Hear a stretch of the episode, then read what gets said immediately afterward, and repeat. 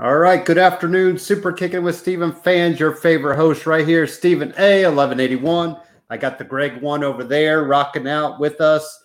A lot of stuff to talk about A E W-wise. Man, if you would have told me a week ago, we'd have, you know, Adam Cole, Bryan Danielson, Ruby Riott, I probably would have told you, yes, you're correct, because um, they pulled the trigger. Everybody debuted.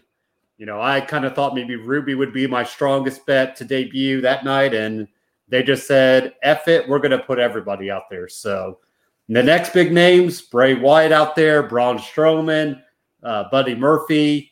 You know, we're going to want to see where those guys end up. Those are kind of Lana. You know, that's another name out there. So uh, then you also wonder, you know, where if Sarah Logan wants to come back, to, where does she end up, you know, after all the baby stuff. So it's... It's pretty interesting names out there, Greg. So let's kick off first. You could kind of give your main takeaways, I guess, from uh, All Out, because there was a few, I'm sure. And, uh, yeah, just tell us what you thought about All Out as a whole. Then we'll kind of get into the week that was. Yeah, um, All Out, definitely the best pay-per-view of the year, hands down. Um, and... It was same as uh, SummerSlam was. If you're going to bring back your top stars, you want to give them that big, high-profile showcase. And that same thing that A E W is doing right here with um, Punk, or, or not Punk, but Danielson and Adam Cole, um, Ruby. And, you know, if they're on the lock and key, their name's on the dotted line, they're ready to go.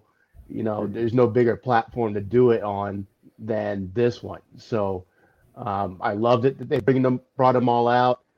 And, um, you know, I'm, I'm going to give myself the Barry Horowitz because I told you weeks in and week out that there was no way Adam Cole was going to spend another minute on W W E T V. And there he is, right in the middle of the elite. Um, so... I loved how it went. Um, some all these matches, but aside from the uh, the Paul White mess, fiasco, was just there for filler. I'm sure yeah. you know the, the come down before you got back to Punk and everything. Um, every other match on the card was a banger. Um, mm-hmm. And the Young Bucks and Lucha Bros. Hands down, uh, yeah. the best tag team match of the year. Holy crap. I mean, I usually hate a lot of false finishes because it feels like it brings the crowd down and you have to bring them back up. And once they kept doing it, I'm like, okay, like you, you know, and you correctly did predict that. I'll give you credit on that one. Um, they pulled the trigger on the Lucha Bros getting those tag titles, you know, finally. I mean, and hopefully yeah. Penta and, you know, Ray Phoenix get back where they should be, as you know, as we've brought up and you've brought up a lot, you know, just in that match. I mean, blood, guts, every, you know, everything was in the yeah. kitchen sink was there. And I didn't think they'd pull out as much as they did, you know, weapons wise, but they did the, the, um, the Jordan ones with the thumbtacks. I mean, those, you know, everything yep. was there. So it was such an amazing match. Um, easily the best match of the night. Um, yeah. But the oh, story yeah. they told from start to finish, and like you said, it's usually some ups and downs during the match, but it was a steady roller coaster climb up. Mm-hmm. And yeah. it just got better and better and better and better until you got to the ending. Um, it, and this is why we love tag team wrestling. It, it's been a lost art, especially if you look over on the W W E side, but A E W's really paying attention to it. They're really trying to bring it back. And this is a match that is the new standard bearer. This is what you could be doing if you really pay attention to it, if you really put the time in on it, give these guys the time that they need to tell an effective uh, story. And that's what they did. They told a brilliant story. Um, the Bucks healing it up as great as they can, and they were amazing at it. Um, you know, the disrespect, ripping, ripping up their match or their mask, and um, yep. you know, being out the the thumb tattoo, going back to calling back to the old days that the only the uh, the the Buck loyalists and the, you know, the indie fans will know what that's about when they see it.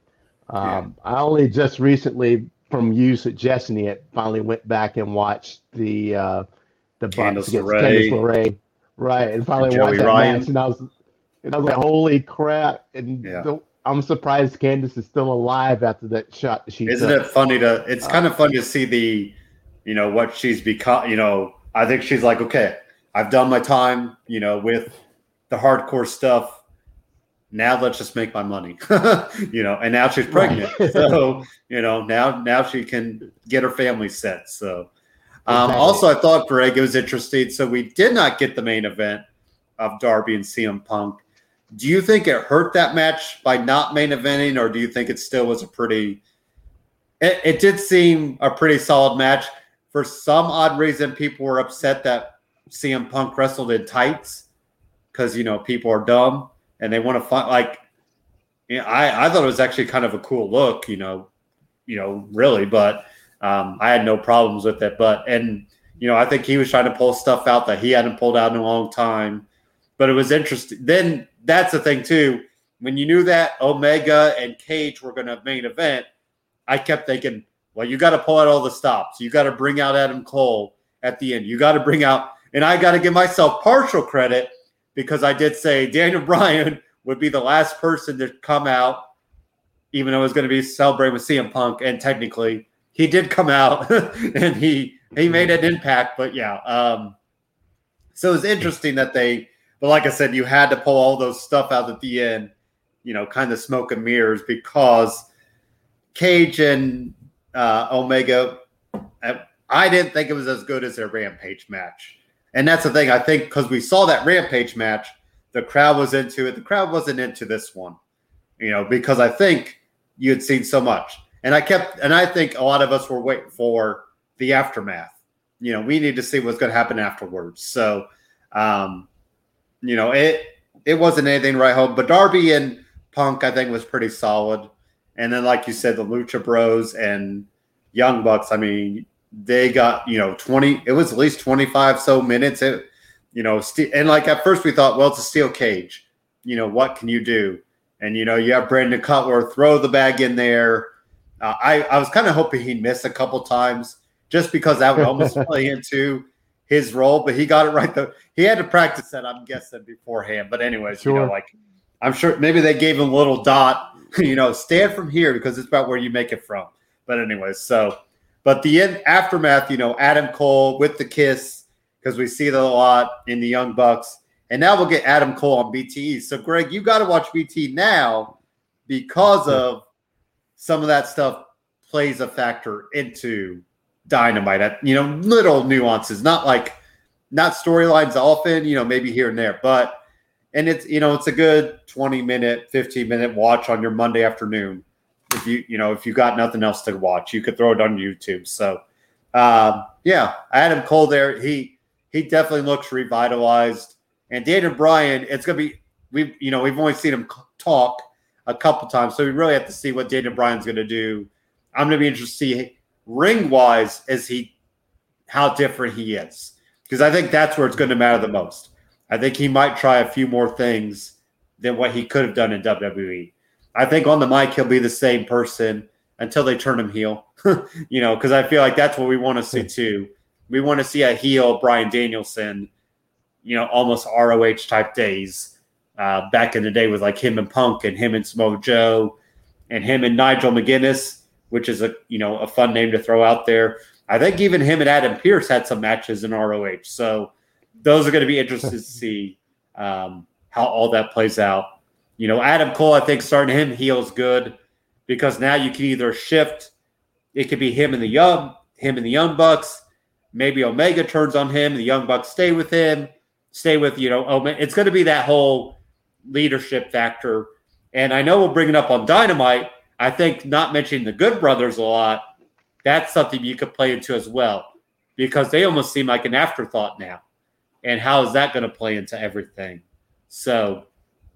You know, we'll get N W O red and black, N W O black and white, you know, pretty soon, I feel like, with the Elite because there's too many members. and we, you know, we got to splinter it a little bit. It'd almost be like Cody Rhodes and Kenny Omega fighting for the title of leadership, and now it's going to be Adam Cole and um, Omega here. Not soon, but maybe, you know, after Revolution, you know, at the first of the year. I want, I don't, I, I just don't think you could play it too long because, like we said, there's too many bodies there right now. And then you just have the random well, face side of. Sorry, go ahead. Well, I would say a, a few thoughts.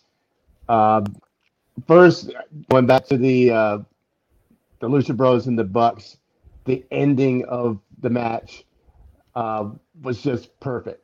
The way uh, the finish itself, and then going to them after uh, the cage comes up and Pentagon goes and you know goes and hugs. Tries to bring his girl. wife. Right, trying to bring his wife and his daughters are there, and they have that moment there, and you really feel it through the screen. Yes. Of what he's feeling, what they're feeling, and and the, the announcers are doing a great job of just kind of laying back and letting you yes. sink it, breathe it in for a minute. Uh, that plus the visual of uh, Ray or uh, Pentagon and, and Phoenix in the ring, and the blood on the belts. Yes. You know, yep. It kind of tells the story. Little These guys nuances. have been fighting each other. Yeah, they've been fighting each other even before the A E W days. So their history goes all the way back. And yeah. the the fact that, uh, you know, you really put the blood, sweat, and tears analogy in effect right here. You know, you yeah. have the blood, the sweat, the tears. It's all happening right here. And, you know, they made that moment huge. Even the way they brought him out with their uh, their entrance being performed live. You can tell this yeah. was a big, big deal. It was amazing. And, you know, hats off to A E W for really putting a spotlight on that match. And it delivered a thousand times over. Uh, so that's the first thing. Um, second, um, I get why Punk was the main event. I didn't like it that they weren't the main event, looking at it in real time, but in not making it the main event, it says two things. One, this isn't all about C M Punk. It's not the C M Punk yeah. show. Two, it's saying that, you know, Punk's not bigger than the company. It's, he's not bigger than the world title. And on any card, the world title should be the featurette. It should be the last match of the night. So uh, looking at it that way, you can see why they made it the co-main event at, yeah. at the best. And it's not, not the last match of the night, even though, That's you true. know, having Punk, the show go off the air with Punk holding um, his hand up uh, while Colt's playing is a, is a great image. Um, it would have been a disservice to the championship, to Kenny, and to the company as a whole to have that match go before Punk's match. We know the significance of Punk. We know the punk, significance of Punk in Chicago. But it was the right thing to do by not having that be the closer match of the night. If it was for championship. You think it should have opened different. the night then? No. No. No, there's too much going on at the beginning, too. Yeah. Um, with the lineup they had, and it would it would have brought the crowd up too, maybe too, too much, much, and then okay. the other matches may have got lost in the shuffle. So and see, I, the way they I, I'll agree with you. Yes, title matches, like especially the like world title, should. But at the same time, I also think sometimes their storyline's bigger. Now, probably the Punk and Darby wasn't bigger than the world title with all the other factors, but you know. There are instances where, you know, there could be a, a storyline, you know, maybe it's a future of the company or something, you know, weird on the line. But I get it, you know, why you – and especially since we had all those other yeah. factors with it. I mean, right. if then, you put that – and if you do that in the middle of the night or second to last, Darby and Punk would have to follow that, and right. they're not following that. So I understand that aspect as well. Yeah. So. Um, And we had a, a question while we were uh, watching it. Uh, why isn't there a men's um, yeah, battle royal? I was very curious about that. You know, and here's what I think about it is that just over the last couple months, Black Andrade, uh, on the show, Danielson and uh, Adam Cole, Punk, all within the last few weeks, uh, even two point oh and Garcia, who I haven't seen before until now. Um, there was just too many new guys in there to have a match where we said the winner gets the title shot. While all these other guys are in the building, we know that Danielson's in the building. We know that Cole's in the building. We know that um, you know Black's in the building. All all these new guys are in there, but they're not going to be in the Casino Battle Royal. It would have been a disservice to the theme of the match to um, have that match go on without the top, top guys in the company in the match. So look at it from that standpoint. I mean, you could have fielded a third of the Casino Battle Royal with just the guys you signed faces over the last yeah. few weeks. So in that sense, that made sense while they, why they didn't have a men's Casino Battle Royal, because you would have had to throw all those guys in the mix. And there's these guys are too big to just be throw-ins, and you only get one shoulder, um, you know, into this. Well, that's match. Probably the so that's probably the biggest thing. Like, who would have you been? Who could you have saved for that moment? You know, right. and I. Th- but then I also think I like the battle royals because it gives guys who may, you know, like uh, Lance Archer. Did he win it once or something? You know. It kind of gives secondary guys that title shot. So Bryan Danielson doesn't need to be in that because we know he could be in the title picture in time. Malakai Black is slowly showing that. He probably should be in the title picture soon. Adam Cole, we don't, you know, he might want to turn on Kenny for the title. So your biggest star, you know, now whether they jump the line, that's a whole nother storyline. You know, another, you know, maybe you could feed into that with your ranking system. So yeah, I I think – I just wish they would have said, oh, we're just going to push it to another date. Or, you know, they just didn't even say anything. They just let it disappear into the ether. You know, it's one of those weird, like usually A E W is pretty transparent with the audience. And I felt like that was one of those moments that, because we had heard about it and then we didn't.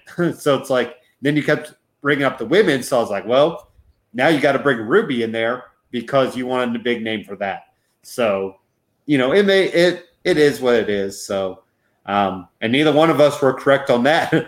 All right, because you said, uh, who was your prediction? Good, Greg. Because I know yeah, I said I think Jay. It was Anna Jay. Anna okay, Jay. Anna, I think. Okay. C J, and he, Jay, people just came back. Yeah, and did she get thrown out towards? Was it towards the end? It was because it was Thunder Rosa and Ruby at the yeah. very end. Okay, and then Nyla Rose was in there for a little bit. Jade was in there for a little bit. It seemed like girls were getting eliminated pretty quick. And I think the Penta, or sorry, the Lucha Bros, Young Bucks match was way over time because when Penta was trying to get his wife in the ring, they're like, no, go. Like the ref, the ref was like, no, you got to leave. Like, sorry, like we got to clean this up too. So, um, yeah, I, I mean, like we said, a good, I think a good night overall, like a feel good moment. Even if Adam Cole comes out at the end, and Bryan Danielson doesn't, it almost still feels like a feel-good moment would have been that because of we saw Adam Cole there. But having Daniel Bryan with a new remix of his, you know, little Flight of the Valkyries, and then it goes into Born. Uh, the song's called Born for Greatness, and it's kind of a – it's on Spotify now. So, Greg, if you want to – if you have Spotify, it's on there. But it has – it's it's got words and all that. So um, – right. And then Adam Cole. I think Adam Cole's song, it might take me a little – I'm so used to the Shock the System. Yeah. Like, it's so hard to, like – I had to cover my ears back. Okay, it's not Shock the – there's no boom yet. I got to figure out where the boom is at and figure right. out where Adam Cole Bebe goes in. So, you know, it, it that one might grow on me a little bit. So, and, of course, Ruby had Ruby Soho by Rancid because, I mean, she had to. Some people were mad about the – final countdown because that was Daniel Bryan's independent, and it sounds like the band won a little more money than was usual, which is weird because they probably need all the money they can get right now. But that's a whole nother yeah. conversation. So, uh, any was, other thoughts? It was a great ending. Oh, yeah, I mean, it was it was a great ending, and like I said, in retrospect, we see why uh, Punk went second to last.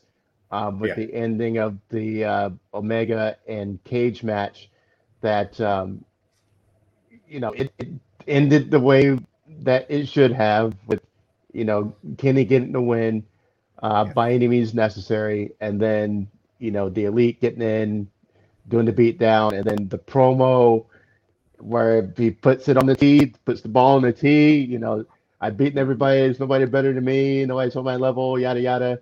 And then cue music and hit new entrance.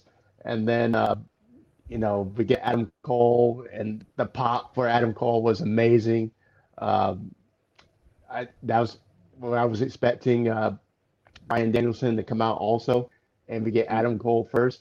So I was like, perfect. That's especially if he's going to be a babyface. Uh, Adam Cole versus Kenny Omega, here, take my money, take my money.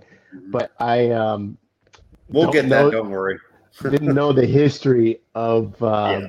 you know, the Elite, and because all the the B T E and the Elite and the Bullet Club and all that stuff, that's all still foreign to me. So I didn't know the they whole killed backstory. Them all in an episode. So there you go.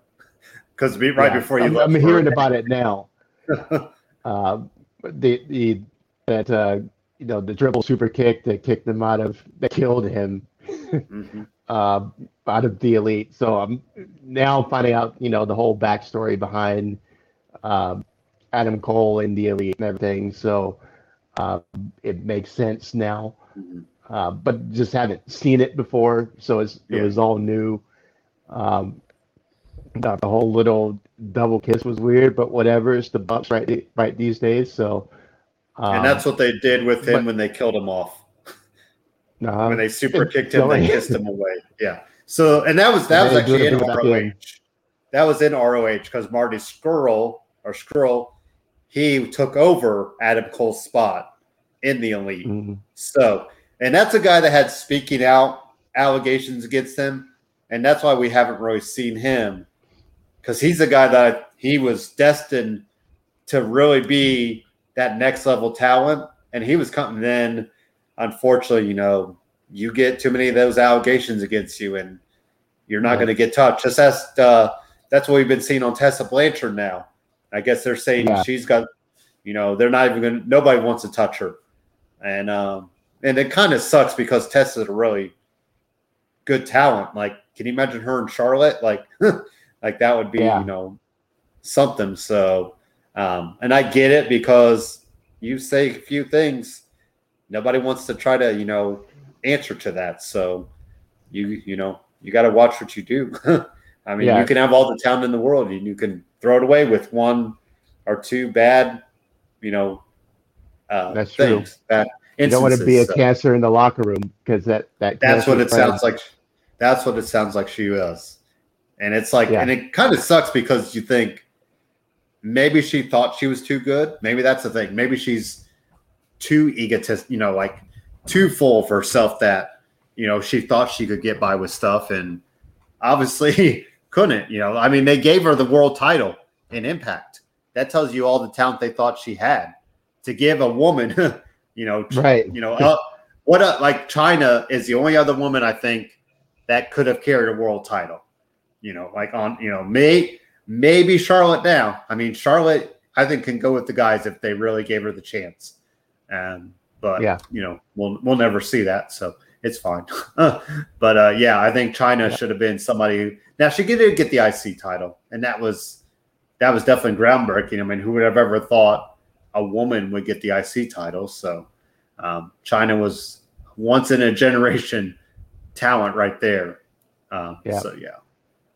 Uh, what do you think of the uh, Kevin Owens putting out the coordinates to Mount Rushmore? Oh, which is what, and that's so, another Elite thing because he, right. Adam Cole, and the Young Bucks were Mount Rushmore.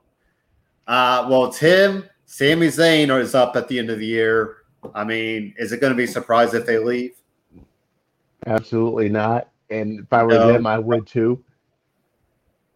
Now, the only thing is if they're comfortable with where they're at. Maybe they want to just keep making, keep, you know, like just make money and be used where you need to be. You know, maybe they don't, maybe they feel like they've done enough wrestling wise. Now you can ride you know, you could still do wrestling, but you don't want to, maybe it doesn't want to be their career. I don't know. I, I'm, I'm probably not making it as clear. Maybe they just want to be set for their family, you know, especially Kevin Owens. Like now I wouldn't be surprised if they are going to offer the same money, and maybe A E W offers some limited dates, and that helps out Kevin Owens. And that could be, maybe he could get the same deal like Bryan Danielson, you know, where you're able to maybe take time off and whatnot. So, yeah, but Sami, and then Sami Zayn, I don't know if he has any, I don't think he has any kids or anything. So, like, what does he really want to do next? I think when his contract's up, you know. So it's going to be, you know, and uh, Nakamura, that's the name that everybody always brings up. Like, should he run off, you know, go back, you know, go back to New Japan, or maybe join up with A E W so you could do some New Japan stuff? I mean, it sounds like he's relocated here, so I don't imagine him moving back there. But, you know, Sami Zayn, Kevin Owens, we heard all that uh, talk about th- – like Sami Zayn's is the end of this year. And then Kevin Owens is early – like January, February next January. year. Mm-hmm. And then again, do they maybe sign a short term to get him through WrestleMania, you know, just to kind of keep him there? You know, I don't know.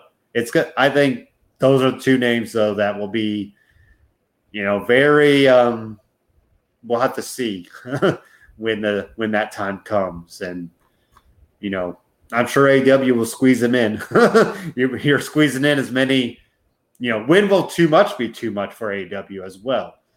Like somebody like yeah. Heyman Adam Page, does he start thinking, you know, now that I kind of built my name up, you know, or somebody brought up Wardlow, like could he be one of the first guys to jump A E W to W W E? Because look at Wardlow. You don't think W W E is drooling over him? You know? Oh, yeah. Our, now, somebody brought up Brian Cage as well. Brian Cage, though, he still has no charisma. He's going to need a mouthpiece, I think, or need something. Like, he's like a Ryback, but he could work in the ring really well. You know, like, I mean, because I don't know if you saw, his wife said he's being misused right now in A E W. Uh-huh. Um, and that's the thing, like, are you going to start seeing these, you know, kind of second tier guys for A E W, or even some of the home, you know, maybe Sammy Guevara, or, you know, M J F's always going to be an asshole. So who knows what, who knows what, if his tweeting will be real, you know, like, but, you know, these, you know, like, I, I think Adam Page is really the name to watch for maybe making a jump from A E W to W W E, because I still want to know who will be that first guy or girl to do that switch, because you feel like it's got to come. Now, sure. It just, I guess it depends on what W W E, you know, are they sticking to their guns, though, about something like, you know, we want younger guys, we want girls like in this vein, we want people we can mold. So maybe they won't take anybody from A E W because they'll have a certain mindset, you know, built in. And maybe they think they can't mold that. So, you know, it's going to be it. The next, you know, year or so is going to be really interesting to see, because do you think anybody's going to make that jump, Greg, that A E W to W W E, if the time comes to call for that? Yeah, absolutely. And two things uh, I base that on.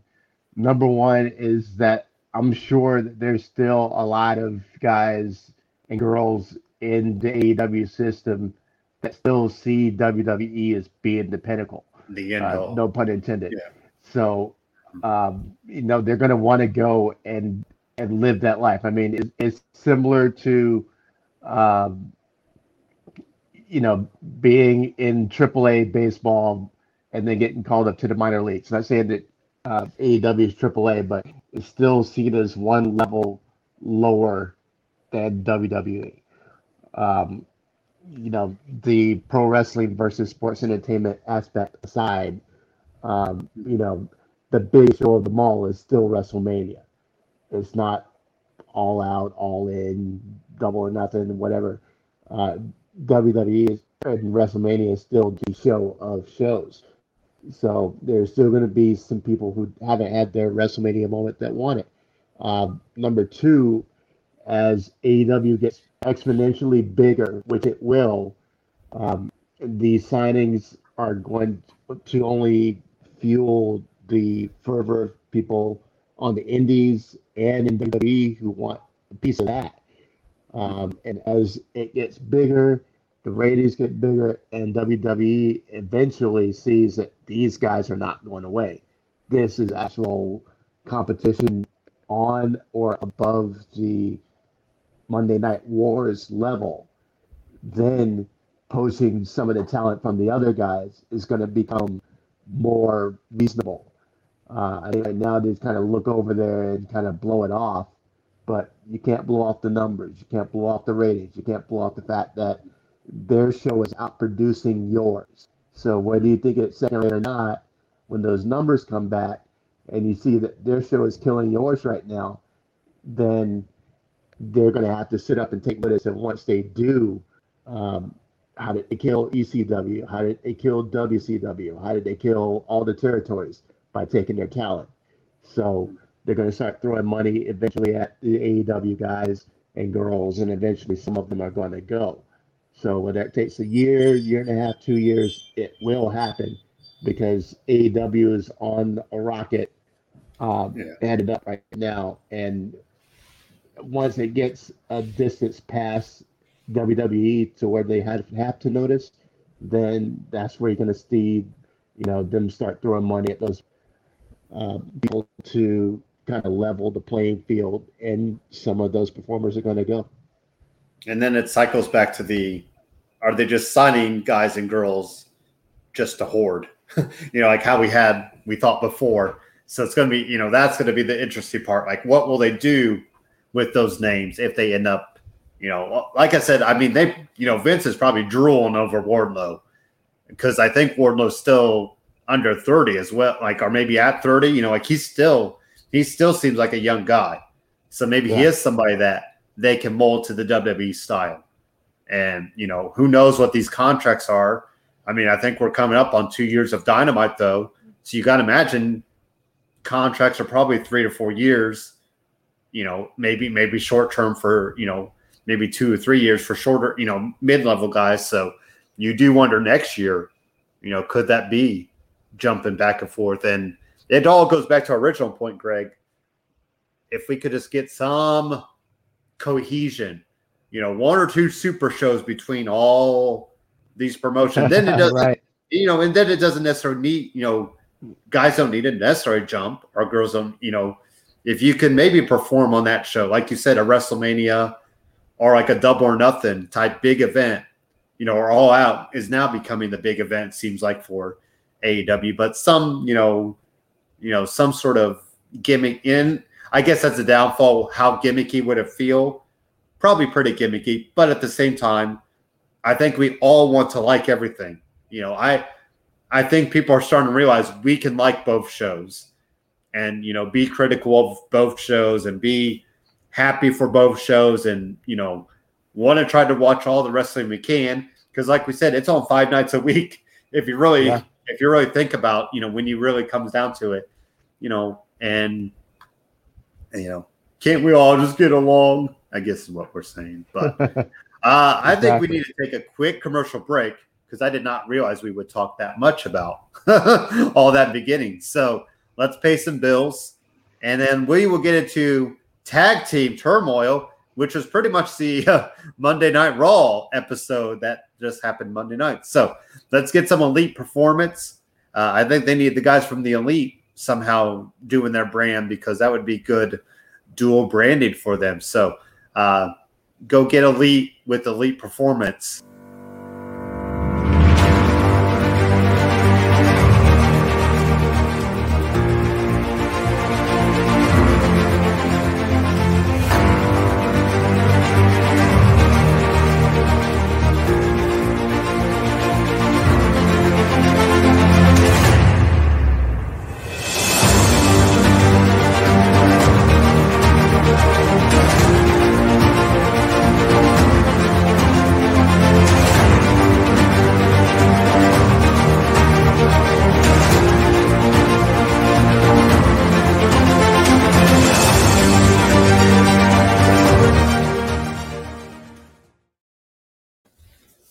And we are back. So, Greg, I think we'll kind of hit Monday Night Raw with all the tag team stuff.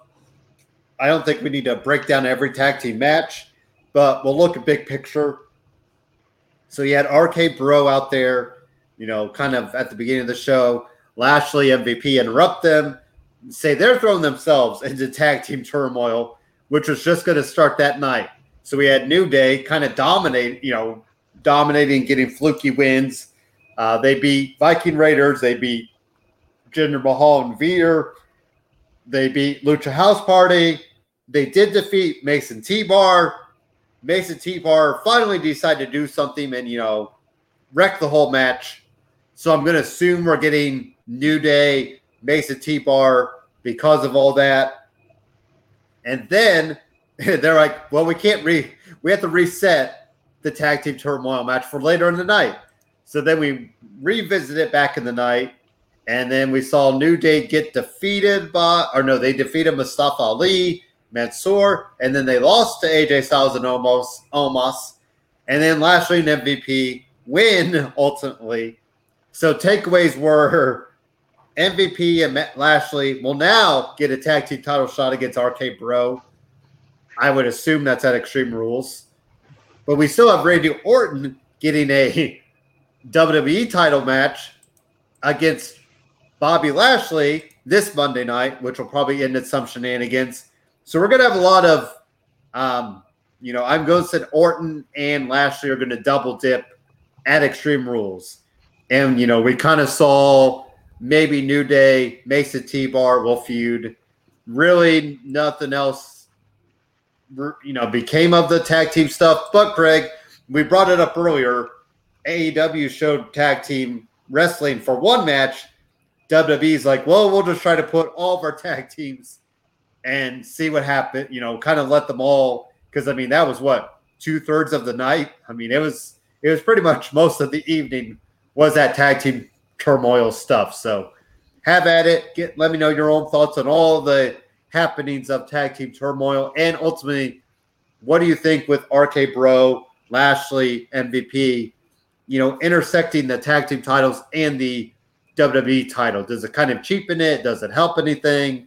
Does it help maybe tag team more? So uh, have at it, Greg. I gave my thoughts. Now to uh, your your side of the floor. uh, well, they went a long way to tell a short story. Um, the, the theme, they want to find the next contenders for R K Bro. Okay. Yeah. Uh, let's have a six-team tournament, uh, gauntlet style. And I wouldn't be against it because, like we already said, we love tag team wrestling. But when W W E does these type of uh, gauntlet tournaments, they always just end up being clunky and anything but a real tag team match. You know, a handful of high spots and finish, and there's not any meat on the bone. Um, you know, they're not telling a great story in the ring. They're not playing psychologically. They're not trying to get the uh, fans absorbed into what they're doing, because there's five more teams waiting in the back to come out. Um, so, you know, the New Day and the Viking Raiders should be an epic match, but it wasn't. It was over less than ten minutes, and you didn't know anything more about these teams than you already knew.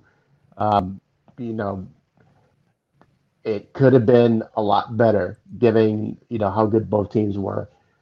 So, you know, that's the disappointing part of it for me, is that, uh, you know, all that talent, you know, kind of goes wasted just to, you know, push the storyline, stick within time constraints, and, yeah. um, you know, just with the purpose of, you know, getting these, you know, guys on T V and getting their, you know, seven minutes in and then getting out of there. Um, it's not helping the performers at all, which bumps me out. Um, once you get to the end, you know, that's, you know, what they've been trying to do the whole time, um, with the New Day getting announced by the team that uh, is their closest competition with A J and Almost, and then lastly, M V P trying to, you know, cut the line and get the next uh, title shot. Um, we haven't seen that for the title yet, and it's a way to have A J and Almost involved and explain why they're not getting the next shot, when you could have put a whole different route and told the same story, but you've eaten up an hour and a half of actual time to, you know, tell a story you could have told in one segment. So it was, you know, kind of wasted on me. Like, I get the ending, and the ending was fine with, um, you know, setting up Randy and Lashley, with setting up the eventual uh, tag title match with uh, M V P and Lashley uh, against R K-Bro. So, and this puts uh, A J and Almost to, to the side for a moment. Uh, I wouldn't doubt it if they found a way to get involved somehow. Um, because in their minds, it's still their their championships. Yeah. So it just you know, forward it to is what it is. Goldberg back. Oh God, yeah. I mean, that's you know, and that's what's kind of you know, should we have thrown a different tag team to go after? I mean, if you're only going to do it for Extreme Rules, should we give him like Mansoor and Ali a fluky win, or should we have given? You know, Mason T-Bar some win to give them relevance, or, or is it just because of storyline we needed to do Bobby Lashley and M V P? Yeah, it would have been better to give a young team, you know, that exposure, that that opportunity, but, you know, they're sticking storyline only. Yeah. And trying to do this Lashley M V P uh, double champ business. So, um, you know, it's, it's been a while since they've gone to that well, but. Yeah, and Lashley and Orton, I think they wrestled like in E C W. So I think Orton was like on Raw, and then Lashley was E C W. And they just had a super show or, you know, some one of those weird fluky things that they were doing. So, you know, we'll see how Lashley and Orton match up. Like we said, I think this Monday night they're shenanigans. You know, M V P gets involved. Riddle gets involved. Are you okay with Lashley and Orton getting the double dip, probably at Extreme Rules? Um, I think it's fine, given the performers involved. What I think would be a better idea, though, is winner take all. Yeah. R K-Bro against uh, Lashley and M V P, the heavyweight championship on the line against the tag team championships. Yeah.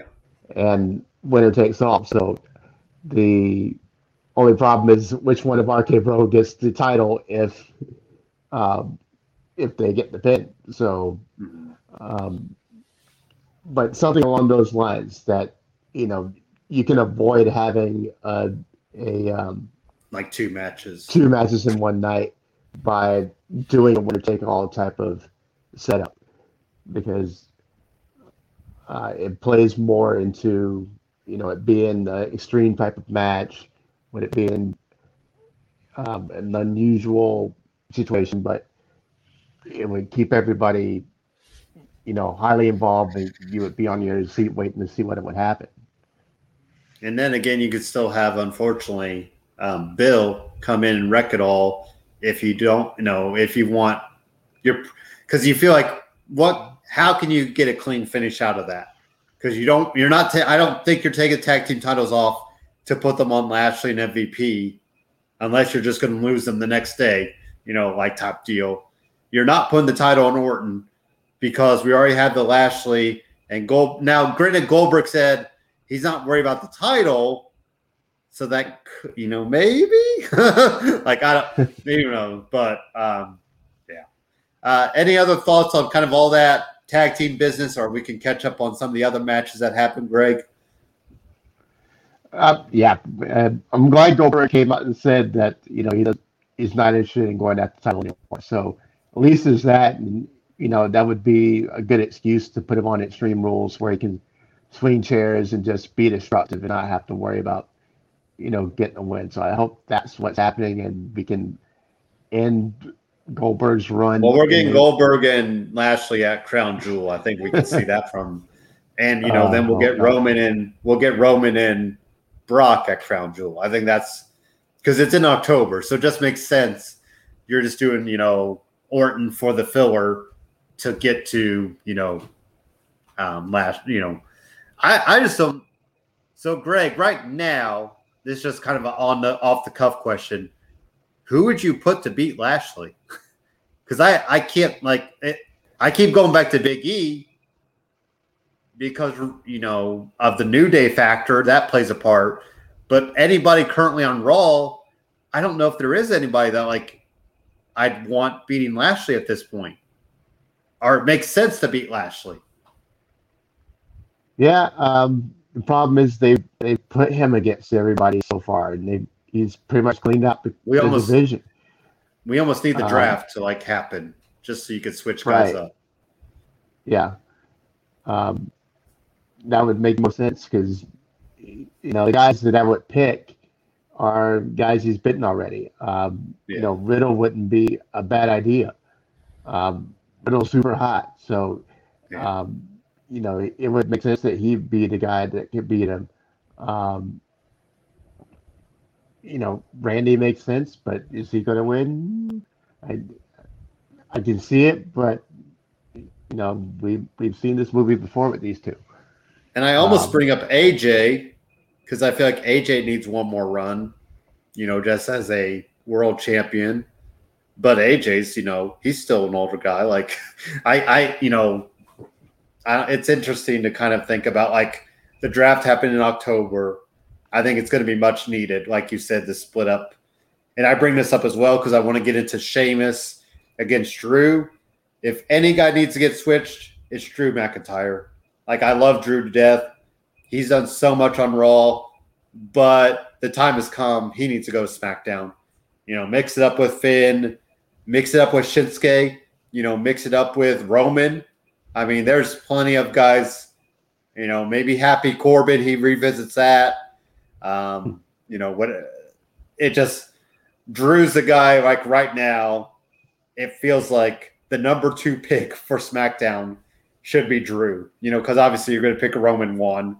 If they go that, you know, if they do that whole route, or if they just yeah. say we're drafting, you know, maybe they say champions. See, I always like the idea champions stay on their brand. You know, if yeah. you know you you know, then that way champions aren't involved in the draft because then you draft the other guys, but and girls. Um, so Sheamus beat Drew, and now he gets the um, U S title match against Priest. But we kept thinking McIntyre should get that shot as a fresh, you know. So, any thoughts on Sheamus getting the shot instead of Drew? Um, I'm kind of a wait and see on, on that because they've they've kind of defined down Drew for for the short term. You know, he's been you know busy putting other guys over, and uh, even though Sheamus has lost his title, he's still. Um, one of the top heels in the company, so he's kept his high-profile spot, and it, and it's deservedly so. His his promos have been fire, his ring work has been fire, um, and you just love the character he's playing right now. Um, I think that's coming across, um, you know, behind the scenes, uh, you know, and he's, look at the the minute by minutes and all that stuff that have to do with you know who's actually. Other people watching when they're watching the show. Um, so I get it with Sheamus because he's been that good. And I think he's been more entertaining, more um, true to his character than, than Drew has been, mm-hmm. as, as odd as that might sound. Um, you know, Drew's had to do too many, you know, kind of metamorphoses from after he lost his title. Um,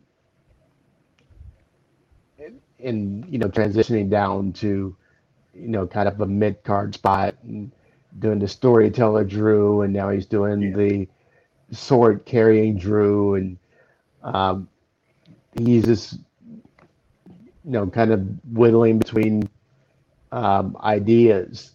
But Sheamus has stayed true, and he's been consistent, and he's been...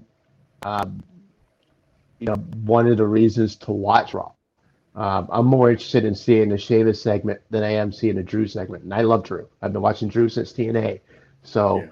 um, you know, I'm a, I'm a Drew fan, but Sheamus has been more fun to watch.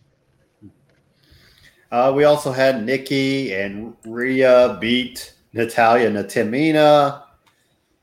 Oh, man. Like, Tegan and Nox, just give them the tag team titles. Like, just put all these women in there and just move on, because Natty and Tamina need to lose the titles. Nikki and Rhea do not need to win the titles, but it's starting to look that they will. Hopefully they at least go cross brands. Maybe that, maybe that's more the idea. They want to try to use them, you know, on SmackDown and Raw. But um, yeah, I eh, I got nothing to say about this, Greg. Nikki and Rhea won. Well, I want to know how many times do first Tegan and Shotzi have to beat Natalie and Tamina to actually get the titles? All the times, um, apparently. Um, secondly, you know, really getting tired of the whole odd couple pairing.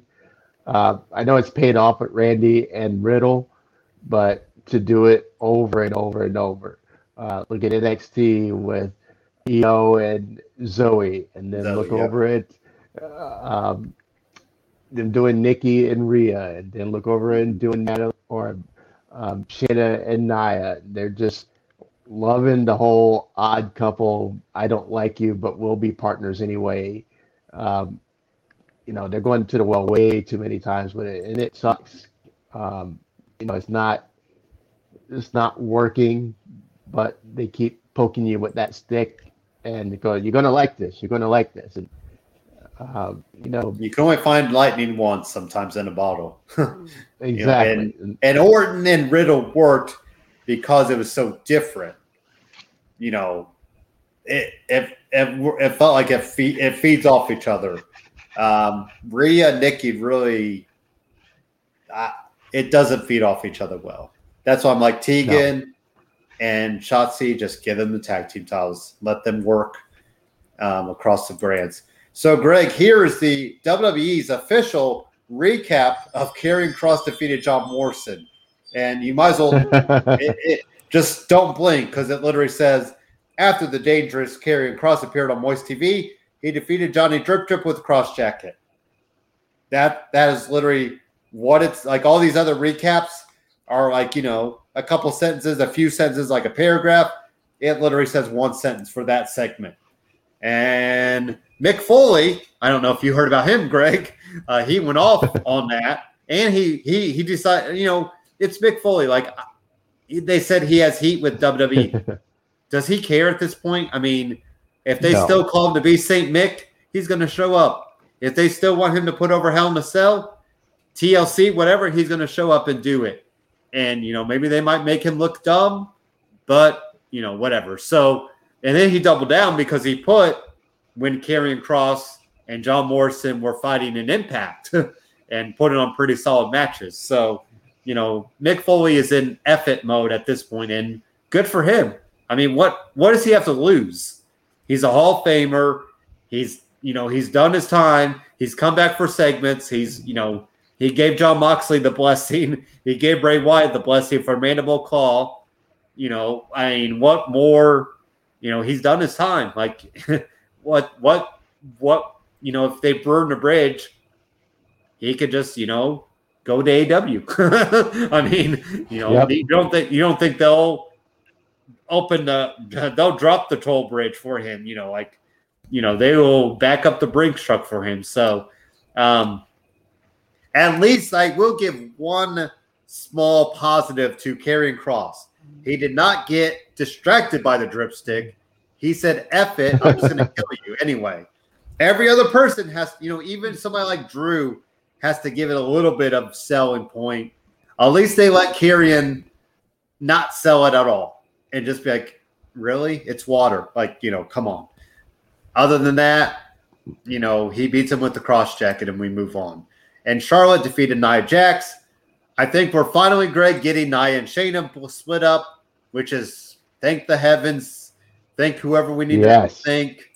And Alexa decided that she wants the playground match. So maybe we'll get a little, you know, playground style match for Charlotte and Alexa at Extreme. I mean, it is Extreme Rules. So we need some gimmicky stuff for it. And I know, you know, you might not like it, Greg, but hey, we need some sort of different gimmicky style match for it. And, you know, we've gone to the stairs match, so why not go to the playground match?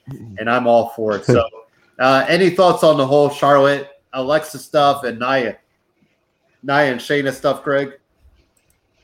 Yeah, uh, you can see I've been wishing for Nia and Shayna to break up for a long time, and it's finally happening. And it's looked like it's finally happening for a long time, but with, uh, you know, Shayna participating directly in the Nia's losses, you know, now it's finally happening. To, mm-hmm. We can finally be happy about it. Um, the bar is really high with the the Funhouse matches after yeah. John Cena and Bray Wyatt, which is probably one of my favorite matches of the last few years. That match was amazing. It wasn't even a match. It was just a piece of cinema gold. Pieces, yeah, um, it was like a movie. You're right. So if if Alexa and Charlotte do something like that, I will be over the moon, because the possibilities that they have with that are endless. Um, we all know it's not going to be a straight-up wrestling match, even though, you know, other iterations of Alexa Bliss could hang with Charlotte. Um, but like I said, it does need to have some type of, you know, gimmicky match on the card, and this is the perfect spot for it. Um, so I'm interested in seeing what will happen with it. And Reggie retained his title. All right, moving on to N X T, because that's all we need to say about Reggie in the twenty-four seven title, Greg. And that's why I'm not, I'm not even going to give you the time to talk about it, because we don't need to. Um, we went to N X T. We had some stuff happen here. Kaylee Ray defeated Ember Moon. We had Santos Escobar defeated Carmelo Hayes. Uh, how about the Creed brothers? Uh, that was an interesting kind of look for the Diamond Mine, Greg. Um, two brothers looking really in sync and just hosses. You know, we you know we don't see many hoss, and not not like fat hoss, like, you know, cut hoss wrestling. So I think Diamond Mine might actually have a chance to do something now. Now that you you know, and I kept talking, it had to be a four person team. I still think they have the coach aspect for Suzuki, or I forget what they called him. Um, I forgot what they called his name, but. Um, you know, the, the Creed brothers look like some something kind of cool and different for the Diamond Mine to do, Greg. What do you think? Yeah, um, I, it was it started out perfect. You know, Malcolm Bivens being the mouthpiece for the group, um, you know, gave us their, you know, bill of goods as far as what they do, how good they are, what their credentials are, and it got you interested, um, especially on the heels of Um, SummerSlam and them having uh, Gable Stevenson and the um, I forgot the the female's name that the was, women's race uh, won the gold medal also. And we can say um, Gable Stevenson, or C- is it Stevenson or Stevenson? Either way, Steve he's official. The end Stevenson. Okay, okay, and he's officially signed to W W E. He will finish his senior year, but he'll be able to do some stuff on T V. I mean, thankfully, because of the name, image, likeness. If that, if they don't have that, they probably have to wait till he graduates and then sign him. But uh, he'll be official. Uh, they said peer, appearing possibly on T V. So it'll be interesting to see what they do with him.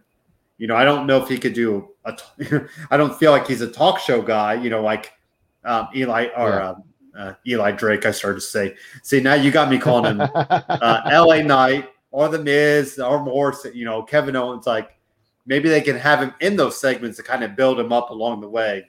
Um, you know, yeah. Some people joked, if this is W W E, you know, two thousand three, you strap the rocket to him, and he's probably your world champion within six months. But I kind of feel like they'll yeah. do the slow burn with him and really let let fans get a hold of him. You know, make, I mean, he's going to have to work to W W E style as well.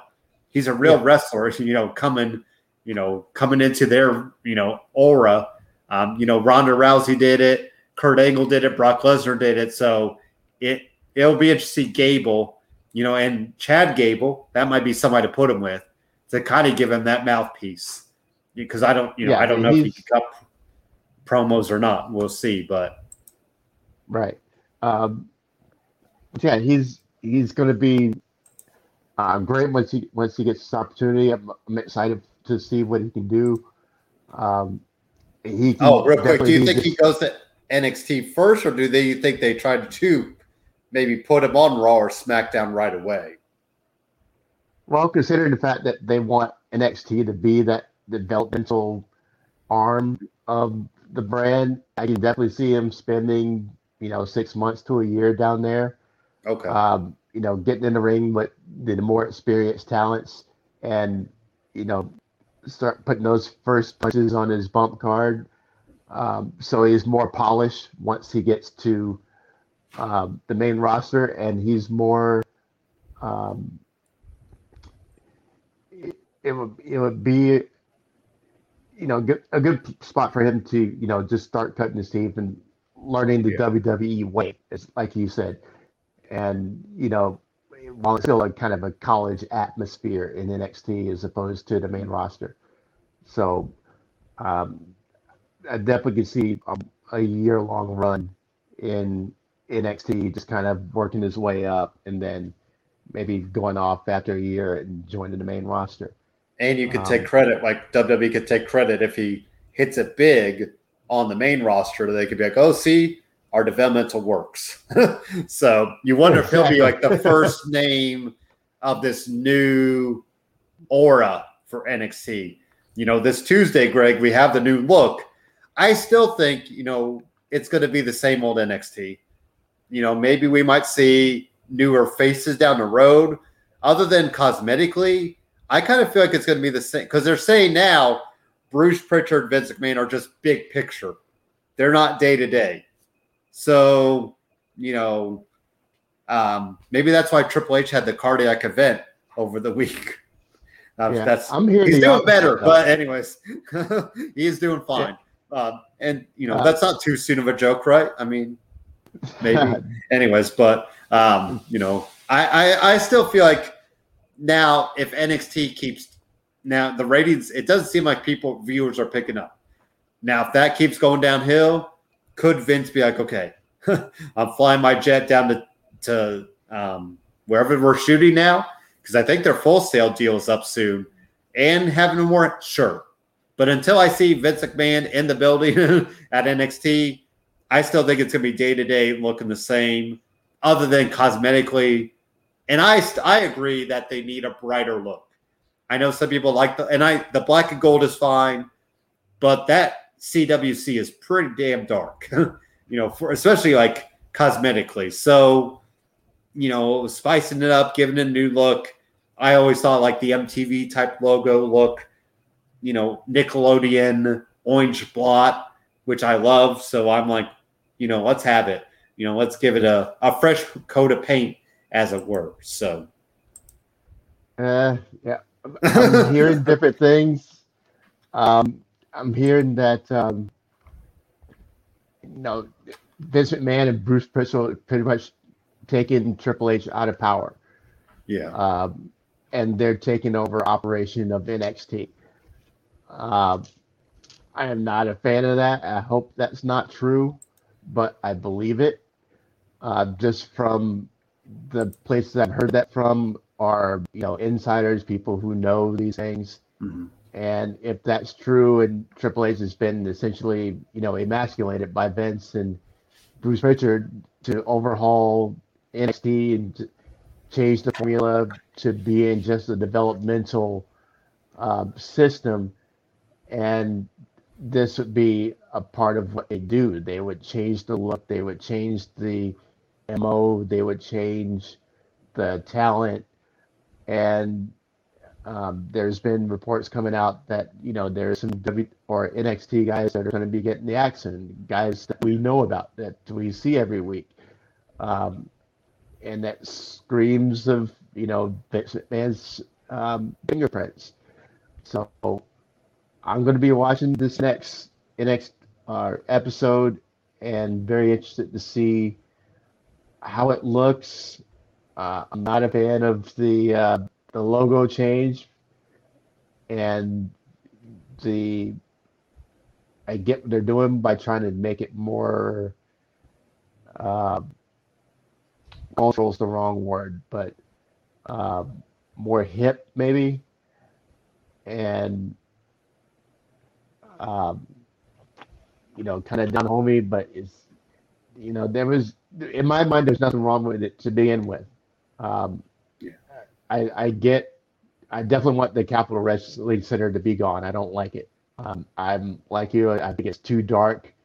Uh, you you want to be able to see the crowd in the pictures. Um, watching the first time I watched N X T, and they were broadcasting for Full Sail, you know, not knowing any of the talents, not knowing anything about them. Uh, that crowd is what brought you in. That crowd was a very knowledgeable crowd. They knew everything about everybody, and they pulled you in like you were sitting in the audience with them.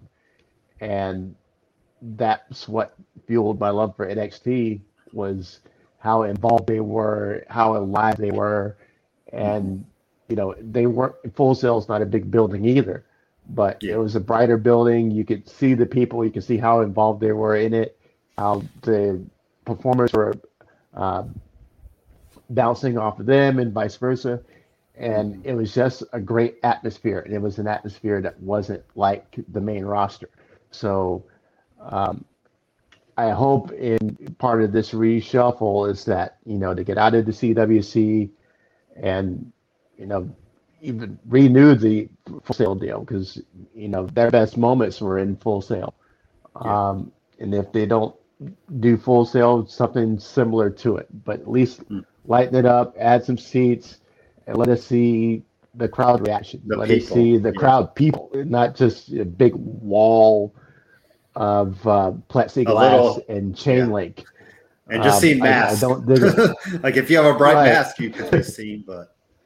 Well, I wonder too, like, and I liked, now I did like when their title matches had that spotlight on it. I kind of, you know, that feel, and that's fine. If you want, like, if you have a big fight feel and you darken it to, for that match, that yeah. makes sense.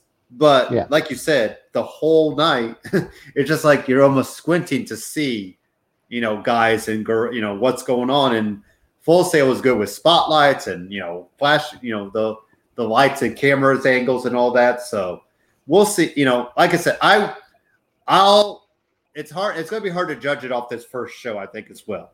Now, if we see those names that start getting cut, and that would feed into the idea that they want younger guys, you know, if you cut, I mean, that's the thing too, who are you going to cut though? Because you feel like you just signed L A Knight, and I, I got to believe he's what, thirties, maybe early thirties, yeah. maybe, you know, Um, Samoa Joe, your current champion's pushing, you know, forty. So you're not going to cut him. You know, Gargano, he's mid thirties, but the way is pretty popular, even without Austin Theory, which who knows what he, what is he still up to? You talk about the milk carton, you know, De- you know, yep. Dexter Loomis, you just signed him. So I'll be interested to see what names, you know, because we still go back. Bronson Reed being that guy. Yes. They should have had, not have cut him, you know, other than some of those other names from the last N X T cut, you know, Bobby Fish. Okay. You know, did he deserve better? Probably. But, you know, um, Jake Atlas, I think, was another name, and we'll see what he's going to do. Uh, but there wasn't any, you know, names that were like, oh God, you know, other than Bronson Reed. So um, some other things, Greg, N X T wise, Io Shirai and Zoe Stark kept the titles. I was kind of surprised with that, especially since people have brought up Kaden and Casey kind of have this youthful feel to them. They are, I mean, they're younger as well. Why would you not make the switch if you're trying to usher in a new era? And that's why I'm like, well, maybe things won't be that different because you're keeping the titles on them. It would have made sense if you're starting a new era. Why not usher in Kaden and Casey as your new women's tag team champions? So what do you think, Greg, about Uh, Io and Zoe picking up the win there? Um, it was expected. Um, mm-hmm. Again, hitting the odd couple thing that they're doing. Uh, I would have rather, I was expecting watching the match to see one of those, uh, you know, they makes a drastic mistake by hitting the other, and yeah. Casey and Kaden get the win that way. and that way that's their impetus to, you know, screw you, and the team is broken up. Um, you know, we've seen it once, we've seen it a thousand times in W W E. It, it was, it almost happened. Looked like it was, it was about to happen. They teased it for a second, and it didn't happen. Um, so um, I expected Io and Zoe to win, but I really wanted K C and Kaden to win because they, you know, feel more like a real tag team, you know, and we're mm-hmm. sick of the whole odd couple, you know, yeah. partners don't like each other kind of thing. It's it's tired, it's old, and, you know, we need to be done with it. So, kind of, man, I think their their title reign is not going to last long, thankfully. Uh, maybe in this new batch do of we think prospects they bring K- in. Do we think K C and Kaden get the titles down the road? I mean, I feel like if you're not going to put on them then, it, it's probably not even going to happen down the road, right? Yeah, I doubt it's going to happen for them. Um, possibly for, you know, the team that jumped them uh, after the match. Yeah. Um, they seem to be a little more savage, a little more uh, yeah. win at all costs. Mandy so Rose with her with new the, um, Sheamus mask or her Trish Stratus mask. Exactly. Apparently, there's only apparently uh, black face masks are the only mask in, that they could get now. Yeah, so. Well, Mandy should at least make it gold or something. So, yes, you know, gold. gold yeah. she, maybe maybe she'll put some bejewel to bedazzle it next week. Um, you know, but right, put some roses on there. Uh, how about Mei Ying? Anything? I got nothing for her, Greg. I, I don't know what. Yeah. And Xia Li, uh, I guess her and, you know, Austin Theory are just hanging out somewhere in the ether. They're just in limbo somewhere because we haven't seen Xia Li on T V. Uh, we haven't seen Austin Theory. So, yeah. Um, know, and then dude. before. Go ahead. The, the list of milk cartons is, is getting bigger. Uh, I did get off topic with the uh, with the, the Creed brothers. I love the Creed brothers too. Is is yeah. After seeing their build up and their their credentials and everything, uh, their match was pretty awesome. Um, I enjoyed yeah. it, and you know I want to see more of those guys. So, um, I, I never did answer that question. So, uh, more Creed oh, brothers, yeah. you know, and. But, um, yeah, I wanted to put that in real quick. Oh, and then let's, uh, before we get to the last match, we had the bachelor party and the bachelorette party with the most random collection of wrestlers you could throw in both parties. Uh, what was I think somebody mentioned they didn't even know Indy Hartwell had friends or something like that. I think, was that Candice who said it or somebody who yeah. said it? There was a nice little touch that Candice had water. And, you know, all the other ladies had wine. So at least they right. were playing that realistic, you know, playing that realistic aspect up. And then, of course, you know, we had their, the spy gear for the laser tag game where Loomis is just, hey, if you ever need a laser tag guy, just ask Dexter Loomis because he'll he'll win it for you. Uh, then, of course, we got the high the high five at the end, which we all thought, you know, should happen. And uh, I don't know what what is going to happen at the wedding. Who is going to wreck the wedding, Greg? Is it going to be Loomis? Question. I feel like Loomis is going to just wreck it on his own. Like he's going to realize, like I, I think he talks for one thing, and I wonder if they just have him, like, you know, finally turn on all of it and become the still become the. killer that he, you know, the the weirdo that he is. So I guess that's my prediction is I think he does talk.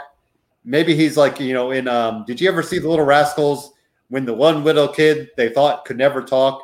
Then he's like, I always have had a very extensive vocabulary. And he goes off at the end, like talking all these words. Um, but, you know, I feel like Loomis will say stuff, uh, you know, and that's going to be the the turn because something's going to happen unless they play it up straight. And, you know, maybe they just have them get married and we finally get the dumb wedding crash troop done and over with. Cause, you know, we all expect it's like contract signings. Like we're all just waiting on that moment. So what is your official yeah. prediction, Greg, for the wedding of Index? Well, um, first of all, my, my my first question is who in the world invited the zombie referee? Um, That's a nice callback, though, because they said that was the Halloween Havoc. Remember, there was a zombie right. referee. So that was kind of cool. Right. And Loomis was, or was, yeah, Loomis, didn't he host the Halloween Havoc? Glass, yes. Uh, yeah. Yeah, um, so, yeah, the zombie referee was a nice touch. And then Odyssey Jones randomly. Like, yeah. I was like, you know, I, I, I don't know who, who invited him, but that was a random. Well, somebody's got to carry the groom if it gets too slosh. And, of course, Cameron Grimes um, had to pay for it because Johnny did not want to pay for it. So that was a nice little, you know. And then Drake Maverick, because Drake Maverick's everywhere.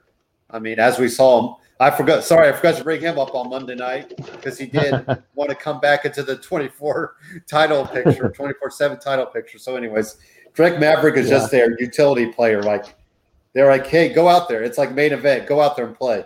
You know, he just it yeah. shows up and does anything. So, yes. What was your other um, uh, stuff about the Bachelorette Bachelor Party?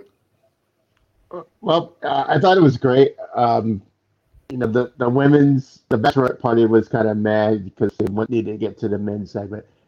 Um, yes. And the men's segment was just awesome. Uh, loved all of it. Um, I'm still shaking my head every time I saw the zombie referee. But yes. um, it uh, was fun, the way he told the story and finally got Johnny to accept uh, Lewis. And so I think the whole culmination right here with the wedding and everything is more centered around uh, Dexter. Uh, I watched him on, you know, Impact, you know, and Sam Shaw, same thing. Big bug eyes, never spoke a word. You know, fast forward to now, he's been on the brand for a couple of years probably and never spoke a word. And I think this is the moment is where uh, the, the preacher or whoever is going to ask him if he accepts Cindy. And, and we're probably going to actually hear him say a word. And, and does he say I that's going to be. yeah, I, I think he's probably going to break into a big smile and yell, I do. And it's probably he's going to, you know, be a whole, you know, new character change. Um, kind of on the so spot. Somebody can wreck the honeymoon, so, right? Uh, Are they just going to let this play off as a fairy tale and literally let it ride it? Well, and plus without Candice, like how much longer will she be on T V? Because she's starting to show a little bit now, Greg. So you wonder, you know, will she be sticking it up in Cleveland or wherever they live um, for the time being? Do you put somebody else in the way? Well, does Austin Theory show back up? Because he probably needs to be back down there with them. Uh, well, first, I don't I don't see anybody wrecking the wedding because I'm going through in my head of who could be the ones to do it. Um, Johnny hasn't really poked the bear too much lately because mm-hmm. um, it's been this has been his focus. So outside of maybe the uh, – L A Knight? Done crew. Uh, I think he's stuck in the, the title ch- situation yeah. uh, with Joe. Um, he's transitioned out of there. I, I can see more of one of the Pete Dunne crew yeah. if it was anybody. Because I think Johnny and, and Pete still have, you know, business to take care of. But they're the only ones I can think of that would, you know, crash the party just just because they can. Of course, we um, just splintered them up too, though, remember? And that's why I was going to bring it up at the end. Like, I was oh, really right, surprised right. we broke up, like, one of your strongest factions. Like, maybe they're like, yeah. we're done with factions now. Because uh, we had Ridge Holland and Pete Dunne take out Oney Lorcan and Danny Burch after M S K retained their titles. I thought a pretty solid effort for M S K. I, there's still something missing for them for me.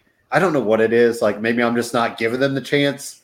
Maybe I'm just sitting on my phone too much when their matches come on, but something's just still, I don't know. It, I don't know.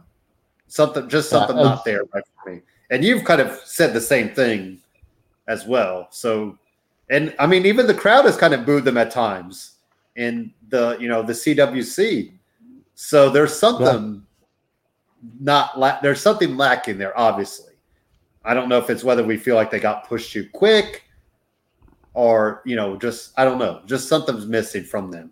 Maybe they need a mouthpiece. You know, I, I think both they guys do. Can talk, but it feels very forced, I think. So maybe they need somebody to bring that to, you know, be that glue that holds what they're saying together. So, uh, but what do you think about Greg? The, you know, now we got Ridge Holland and Pete Dunne, Oney Lorcan and Danny Burch separated, which, like I said, was kind of weird because they just put them together in a way because Danny Burch just came back from injury.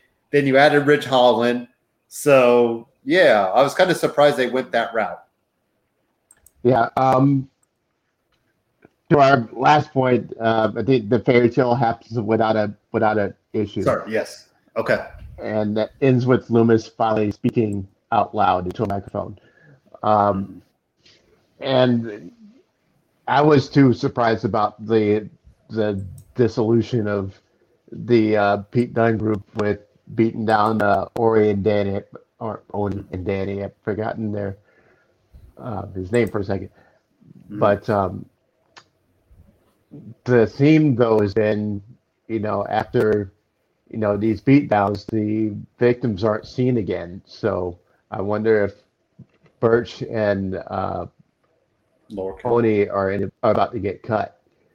That could um, be, yeah. You know, or did they get called the, up? That's true, too. That that could happen. Like, I feel like um, we need tag teams. So, and you know, they're a pretty solid tag team. I mean, we always talk about yeah, Raw and a real tag, tag team. Yeah. So, exactly. I mean, but like, I think, but I think your point, I do wonder if that means they're on the cut, the chopping block. Because do yep. they really see much value in them? And I mean, yeah, with they, how they had a tag team run. But other than that, I mean, is it any loss if they do get cut? And they'll probably just go to A E W and be two point one or, or something. So, uh, so yeah. Any other thoughts on N X T? I think that's really all I had. I kind of bypassed the beginning, but I felt like there was bigger stuff happening throughout the night. So, you know, Escobar picking up a win over Carmella is like, that makes sense. But, you know, and we keep saying we need to fee- see B-Fab and Electra because Electra was pretty solid in her power slamming, uh, you know, uh, yeah. the um, Carmelo there. So, you know, we'll see. You I'm know, down for that. that. I want to see that happen. Uh, and Kaylee Ray looked really fired good. At each other. Yeah. Yep.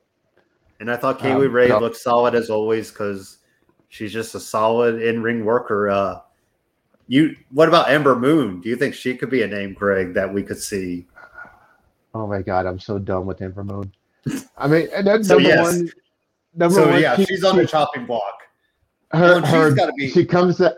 No, wait, wait. Her, she comes out and her ring gear. She's got a tail on her jacket. Yeah. Yeah. Come on, yeah. man. I, I, I get we're supposed to suspend our disbelief, but I can't take you seriously if you have a tail on yeah. your jacket. There's no reason for that. Why? It's supposed to be like I don't. Yeah, I never know what her warrior. Yes, and you yeah, got a tail the... on your jacket. No, and then she's got these the, the pop tops on her on her yes. uh, the like on their lapels. What's yeah, yeah. What's what's with the pop tops? I mean, it, you're you're contradicting yourself so bad right now. No, pop Gee, she's like warriors a... could be wearing pop tops. No, it feels like a dungeon warrior is going to be wearing. It's going to be wearing a tail. I mean, yeah. she's she's such a hot mess. I, I can't take her seriously anymore. So until she goes the complete revamp, I'm I'm done with her. She's dead to me. And uh, I was going to say, it feels like a Dungeons and Dragons character that they're like, here. Like you just threw it, right? Like you, you rolled the dice and just randomly threw stuff together for her to wear. Like it, it yeah. has no semblance. And just like she was that mystery person that we were supposed to get all excited for back you know, we thought that was going to be Samoa Joe back in the day, and it was Ember Moon. Right. Like, and those vignettes were hot, and and they, uh, they set the stage, and it was ready. And she and came the out. Payoff was not. Wearing, and she was wearing pop tops. Come on, man. At no. least her and Tatsi looked like they both, like they kind of were feeding off each other, and then that that didn't happen. So yeah, I wonder if Ember Moon, that could be a name to kind of see you yeah. later. go There's go a reason off to. Shotzi went up and she didn't. Oh yeah, I mean yes, and T, you know, and it, I still think it's surprising with Tegan just because you had something hot working with Candice, but then maybe they knew Candice was already pregnant, or you know, or maybe I don't. Maybe well, they she wouldn't have taken the bump, but anyways, you know that kind of you know fell into place. So um, let's do another pay the bills segment. We'll get some Sean Nugent realty talk happening. Then we'll get A E W Dynamite, and we'll do SmackDown live last night from uh, New York, Madison Square Garden, which just had a cool atmosphere to it all evening. I thought, uh, especially on today, the twentieth anniversary, Greg, of nine eleven, which is so hard.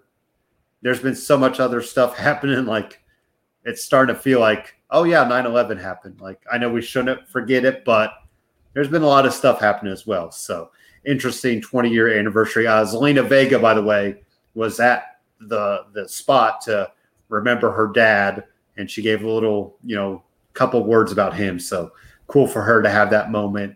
You know, remember her dad, Michael Vega, I think, or Michael Trinidad, sorry. Um, to you know get that. So, but realty talk with Sean Nugent. Then we'll get into Dynamite and uh, more Adam Cole story time, baby. What is up, everybody? It's your boy Dan over at B W Sports one dot com and Black and White Sports. And I'm wondering if you're ready to buy or sell that home, now's the time, and I got just the person for you. Mister Sean Nugent, a k a. Rockstar Realtor himself. three one seven, five oh three, eight three two two. Put that home on the market. Get into your dream home with this man. Talk to Sean at Talk to Tucker today, three one seven, five oh three, eight three two two, and make sure you tell him the boys over at B W Sports one dot com sent you. All right, so we'll get right into um, A E W. We started the night off with Malakai Black defeating Dustin Rhodes. Um, Dustin must have got hit somewhere in that match because he was legit bleeding at some point. So uh, the last kick didn't look as well. I think he barely got him, it looked like. So um, Dustin with the, don't forget the Canadian Destroyer, pulling out the boot, I think was kind of a cool callback. I think, Greg, we got, ultimately we need to get back to Cody and Malakai Black. That's what it feels like. Because I don't think he brings out that boot. You know, granted, it does play into Dustin Rhodes, but you know, I think for Malakai Black to get to that next level or, you know, move on, we need to get back to him, you know, him and Cody Rhodes, even though you feel like Cody probably ultimately should come out of the top because of it. But uh, right now, you know, it Malakai Black is doing stuff, but, you know, I think we need some conclusion with Cody Rhodes to tie it all together. And I'll be curious to see when that does happen. So, Uh, any thoughts on Malakai Black and Dustin Rhodes for you, Greg? Um, it was an okay match, um, and it was the clunk. The end was kind of clunky. Um, yeah. The only reason you could sell the the ending was because um, he did hit that turnbuckle that was exposed uh, right before he took the kick, and I could see that's how his uh, mouth ended up bleeding. Because all you have once you take the turnbuckle pad off is the, a big screw. Yes, and they, they had a good shot of that. So, uh, a big screw with a bolt on it that stuck a few inches out of the uh, the pad. So he hit that um, section pretty hard. So I was wondering if he, you know, caught the inside of his mouth or, you know, someplace that, that caused him to bleed like that. Because that was legit blood coming out of his mouth. So he took that bump right before um, Black kicked him and put him out. So that's the only reason I could dismiss the finish of that match, because uh, he definitely didn't kick him in the head. It was like he kicked him in the shoulder. But, you know, he had just taken that bump off the, the turnbuckle, the exposed turnbuckle. So it's definitely setting up the uh, rematch with Cody um, in a couple weeks now. um, from what they said, I think. And um, we probably get some, I don't know if it has to be a conclusion, but it has to at least be a continuation of. Does Cody get his win back? Um, the storyline. And then we can do a third match. I feel like it, I feel like they need a set of three. It, it, it feels like that's what they do with a lot of this stuff anyway. So if Cody gets a win back, we could still do something at Full Gear for Malakai Black ultimately come out on top. It's true. I mean, if, if Cody gets something like a, a little schoolboy, yes, um, you know, small package, you know, that Black can just rule out as a, a fluke, then you can have set the stage for something bigger and more dark, you know, maybe a cage match or something like that. And, um, you know, it would be main event worthy or pay-per-view worthy, rather. Yeah. Um, C M Punk talked. Uh, he, he brought up, you know, what is next for C M Punk. And Taz decided to talk and say, well, we know what's next for C M Punk. He wants all of Team Taz, Greg. That means Hook as well. Which Hook has even wrestled has I don't think Hook has wrestled any matches in A E W. Like, I don't pay attention to Dark Evolution, but I feel like we would have heard about him. Yeah. I, I think the money match is probably it's obviously Starks and Punk. I don't know how intrigued I am with Punk and Hobbs. So the fact that Punk is going after Team Taz, it makes sense when you consider what C M Punk wants to do. But is it gonna is a crowd going to be behind it as well? So what do you think, Greg, uh, this whole Team Taz stuff and C M Punk going after all the members of them? Um, I'm fine with it. I think, um, you know, while he's polling the audience to see, you know, where he should go from here, um, that Taz wants that spotlight for his guys. So, mm-hmm. you know, he says Punk had been calling his team out when he hadn't spoken anything about him, but you know, this puts more spotlight on Starks and Hook and um, the rest of his team, and it puts Punk. I, I think he wants to take it slow and just not take the rocket ship to the top, which he could if he really wanted to.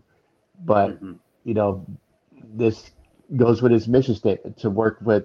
You know, the younger guys in the locker room to um, help raise them up, and That's true. you know, see if he can go with you know the young Gohards and you know Team Taz, you know, you know early thirties or less. You know, we look at guys like Ricky Starks who's still in his twenties. Um, so you know, this is a moment for um, him to just kind of hang out on the mid card. Um, in give his star power to um, guys oh, on that level. level and help make them into bigger stars because they're going to get some more shine just by being in the ring with him. So um, I get the point in, in doing that and not having him fight the elite or fight guys who are, you know, at the top in just Um, going with the, the mid-card guys because yeah. he's going to help raise them to those higher levels too. And, of course, this built into Will Hobbs defeated Dante Martin. I tell you what, Greg, Dante Martin is the guy that we keep bringing up, what, two or three years? He's going to be one of their top guys, uh, top yeah. flight. so um, nothing. I don't really have much to say on the match. Uh, it, you know, I thought it was just it was all to – kind of show off Dante here and there, but it's more to give Will Hobbs the win. So uh, I do want to bring up, though, Greg, M J F, though, uh, talking his loss, you know, going after uh, Brian Pillman's aunt, who, uh, you know, kind of raised him, Brian Pillman Junior I thought was interesting where M J F told Wardlow to go back in the corner, though. You know, we, we've seen a little bit here and there. Are we finally starting to see the now the slow burn? You know, now we're lighting the match to let it go. That's going to end Wardlow and M J F. But then again, here's the second part of that: what happens to the Pinnacle? Because F T R will be, or um, the Revival will be fine. Or yeah, the revival. And I'm all mixed up with their names. Whatever their names this week. But they'll be fine. But our boy, Sean Spears, Greg, will not be fine because he needs anything he can get. And if the Pinnacle's done, I don't know what else we could do with him because that felt like the last lifeboat to try to get him something. Now, granted, they'll probably still keep trying to push him in things, but, you know, something's not clicking for him at all. So, but the Wardlow M J F stuff is interesting because I think that's going to be the where we're going to watch things go. You know, if Wardlow maybe accidentally causes M J F, then it's it's boom. You know, it's starting to get, you know, it's off and running. But and cool for Brian Pillman Junior to get a segment in his hometown in front of his, you know, uh, sister who's pregnant. Uh, she had her baby the next couple days, apparently. So all the excitement must have got to her uh, to have that baby then. And um, Aunt Linda Pillman, who kind of who raised him, he said. So, um, you know, cool moment to see that. But what about M J F and Wardlow, and what about the future of the Pinnacle, Greg? Yeah, um, they definitely, you know, lit the wick on that. And, um, yeah, he told him just stand in the corner and look pretty. And I was like, wow, okay. Mm-hmm. Um, and then Wardlow did a great job of just kind of side-eyeing him and go like, oh, okay, really? Okay, we're doing this. And so you can you can see those thoughts percolating in his brain. And he, he he stood there and he side-eyed him for uh, while uh, and M J back or M J F kept his back turned to him for a good while to to let that sink in. That Wardlow for for a second really thought about laying him out, but uh, he slinks off into the corner. So the fuse is lit on that, and. Uh, They, they'll, they'll let it slow burn, and um, you know we're beginning of September, so by the end of the year, the last uh, you know pay-per-view of the year is when you know that powder keg can finally go off. You know, in the big moment when M J F needs a win, and maybe he looks to Wardlow to cheat, and Wardlow lays him out, and. You know, there's your story to carry you into twenty twenty-two. Double so, nothing. Yeah. Oh, and then also I'll bring up, so I know Rampage built off of this storyline. So we had Brian Pillman Junior and we had um, M J F kind of go at it. Or sorry, we had Max Caster. Um, Brian Pillman getting a good win, you know, there on Rampage. So good to see that um, as well. But Uh, also, we Griff Garrison got taken out, which brought Moxley to save, you know, um, Brian Pillman. So maybe we'll see Brian Pillman and Moxley as a tag team for a little bit. You know, some people brought up, you know, kind of like the Hollywood Blonde style type deal with Steve Austin and Brian Pillman Senior So kind of cool to see there. And also we did have Ruby Soho defeat Jamie Hayter. Uh, the heel stood tall. Because that led into a six women tag match at Rampage. The heel, the faces got that win as well. So, Greg, you could kind of have both matches. Ruby, I thought, looked good in her first match for the women, and you know, getting a good, you know, kind of push into that title picture. She can lose and still, you know, build herself up. So, um, have at it. You could do the Rampage and the Dynamite match just because they kind of fed into each other. Yeah, um, I'm, I'm liking it. Ruby is, she looks definitely happier that, um, you know, she's, she seems a little more free with her, with her ring work. Um, yeah. I saw a lot of, you know, the same moves, but, you know, the way she delivers them, the, may, the way um, that she uh, comes across, it's more confident, it's more... Um, like there's less to remember about uh, things you have to do, places you have to stand, or things. Yeah. Um, so many, you know, those W W E bonds with, you know, especially the newer uh, talents coming off the indie scene or whatever that never had to deal with that type of situation before. Yeah. Um, you can kind of tell when they get a little bogged down and they start you know, second-guessing themselves and messing up moves, things like that. Yeah. Um, she just looked really confident. She looked really, um, you know, great with her with her moveset. Everything was um, solid. Everything comes across, you know, more real. Yes. Than it did her whole time when she was in W W E. So um, I'm really happy for her.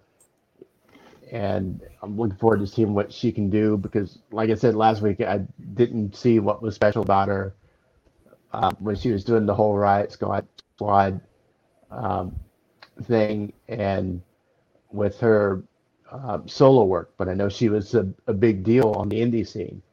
And you can tell in just that couple of matches uh, the difference between Um, her W W E run and what she's doing right now. So um, I'm excited to see what she's going to do. At, the reason I picked Anna Jay was because she's at least been in A E W for a while as far as being next in line for a, a championship. And I didn't pick Ruby because I thought it would be a bad idea to uh, have her win the Battle Royal and then lose to Britt Baker. So um, you know, getting a championship opportunity right off the bat, um, you know, these, you know, couple, um, you know, wins on the way in is, you know, all well and good, but to lose your first big match uh, may not be the best formula. So that's why I didn't exactly want her to win the Battle Royal. Does she win her first match then? Does she win the title right off the bat? Uh, or would it be too soon? I guess it depends on when we get it. Like, I feel like you're going to get it sooner rather than later, like the match at least. Yeah, as yeah, I definitely see the match happening at the next, you know, big pay per view, Full Gear. Or, um, well, they had the big event in Arthur Ashe Stadium happening too, in Dynamite. So I wonder if they'll just pull it there. I think that's going to be one of their bigger crowds, because they're looking to really make that a big show. And that's in New York. So, of course, always being in New York City is like a, a bigger deal. As you right. saw last night, I felt like W W E really tried to put their best foot forward at M S G, being back there for the first time in two years. Because uh, yeah. I think the last time they came there was Christmas. So they did a Christmas Day house show. So we haven't seen, you know, a live show there in a while. So, or, you know, a little bit. But Um, how about this, Greg? Our friend Sean Spears won the match for the Pinnacle uh, against the Dark Order. The big story there is Anna Jay and Tay Conti try to come out or come out to the ramp. I think Tay wants to go help the Dark Order. Anna Jay's like, nope, these boys are fighting it out. And yeah, does Tay, does Anna Jay try to take the lead in the Dark Order? Or are we just going to splinter them up and wherever the chips may fall? Yeah, it, it's it, she, she can see that, you know, this house is falling apart. It's it's on fire, and no amount of water is going to put it out. Mm-hmm. And instead of letting her run into the fire and try to put it out, she's like, nope, let it burn. And I think she and Uh, Ty and Anna are going to go off and do their own thing, and that's going to be their way of breaking away from the whole Dark Order business altogether. Uh, as for the Dark Order themselves, um, it's going to give a chance for um, I know the guy's name is because everybody's always calling him Johnny Hungy, if that's his actual name. Oh yeah, John name. Silver. Yeah, yeah, John Silver and. Um, I think Reynolds is his number yep, one partner. His partner. Um, so they're going to go out and be a babyface tag team. Uh, Uno and Grayson are going to stick to try to be, you know, the heel team. And I think do the they keep like five them. and ten with them? Maybe as a, you know, try to keep that aspect of the Dark Order. Maybe that's possible. Yeah, and then when yeah. a new leader arises, that right. fall in line with him. Right. Bray? Bray? What about Malakai? He needs a House of Black, right? That's true. I mean, it's a house with only one member in it right now. Um, a house with one member is not a house. So I can but, see uh, that. Yeah, you know, maybe I mean, he I'm, takes him under his wing and goes, "Okay, this is the way to embrace the darkness," kind of thing. So, yeah. um, and actually go dark, like like, like with Brody. You know, go dark. Don't you know play into right. the crowd and you know whatever they were doing at the beginning of the. Remember, they all have all the thousands of minions or whatever that was, and they'd make the throne for um, Uno to sit on and all that dumb stuff. Like that was just yeah. too much. Um, Bryan Danielson interrupted the Elite. I thought here the best part was Tony Schiavone's little run-in with um, Adam Cole saying, you know, oh, if yeah. you ever look my girls away, we're going to have work. You know, I'm going to take care of that. Mm-hmm. And also, don't forget Bryan Danielson asking for a title shot. So does he get that title shot? Yeah, he will. Um And him losing is like I feel like he can eat losses at the can he? I mean, he could probably eat some losses at the beginning. Yeah, he absolutely can. Um, and and I did love that segment too with uh, Adam Cole, you know, stopping everything to go and get into my face. And I was like, okay, what's he doing here? And that totally spaced it. That uh, you know, him and Britt Baker are, are B F Fs right now. And uh, having him tell him off like that was beautiful. I love that. And uh, so, you know, not keeping that a secret at all. I mean, yeah, uh, you know, everybody already knows that they're a couple. So it's only uh, pretty cool that he just go ahead, went ahead and exposed it. Um, and do you think that the Good Brothers but, getting omitted was by like on purpose? Like that was part of that's going to be some storyline headed forward as well. And it's funny because the Good Brothers hold gold. So why would right. they not get, you know, their that them and Omega should be the ones happy because they sell all the gold. That's true. Um, and I think uh, Danielson can get the title shot, but the Elite in, interferes, and that can be like a running thing for. You know, a couple shows where it looks like he's, you know, getting the best of Kenny, and um, Kenny finds some way to, to heal his way out of there with the title, uh, you know, getting something disqualified, or they come in and jump in. But it'd be a great time for, you know, to get those first matches in and show that, you know, uh, Bryan still got it. You know, he, and I think uh, everybody's talking about them signing all these this W W E talent, but I think we look forward to seeing what they can do with the W W E gloves off. Yeah. Uh, knowing the how much freedom that uh, they get in A E W as opposed to um, having to be micromanaged in W W E, and seeing what they can do once they are allowed to their own devices and go, my character would do A, B, C, D. Okay, let's see it. And being a, having that type of creative license, um, and being able to, you know, have the kind of matches that they envision in their head instead of, you know, pr- um, producers telling them, you know, how to wrestle and what to say and how to say it. That, um, you know, now this match with uh, Bryan and Kenny is a match that I don't care where it's going to happen. I'm going to be there to see it in real time because that's going to be. Yeah. A banger of a match. Um, so, and why wouldn't you want to milk that for, you know, a handful of shows uh, until the title changes? And it's, it's getting the right for a title change at the top. Um, A E W likes doing long-running championship reigns. Uh, Jericho held the title for a long time. Uh, then it went to Moxley, held the title for a long time. And now um, Kenny's had the belt for... Um, I think going on a year. Well, not not a yeah, year, I'm, but not a year uh, yet. But I think it's close. Is Hangman still the guy to beat him? Do you think? Yeah, like I could mean, Hangman make the save, and that gets Hangman right back in the good graces of. That storyline has been burning from from the beginning almost. Uh, remember, Hangman was in that in the first title match against Jericho. Yep. And his little odyssey to get to the championship has been, you know, two years in running.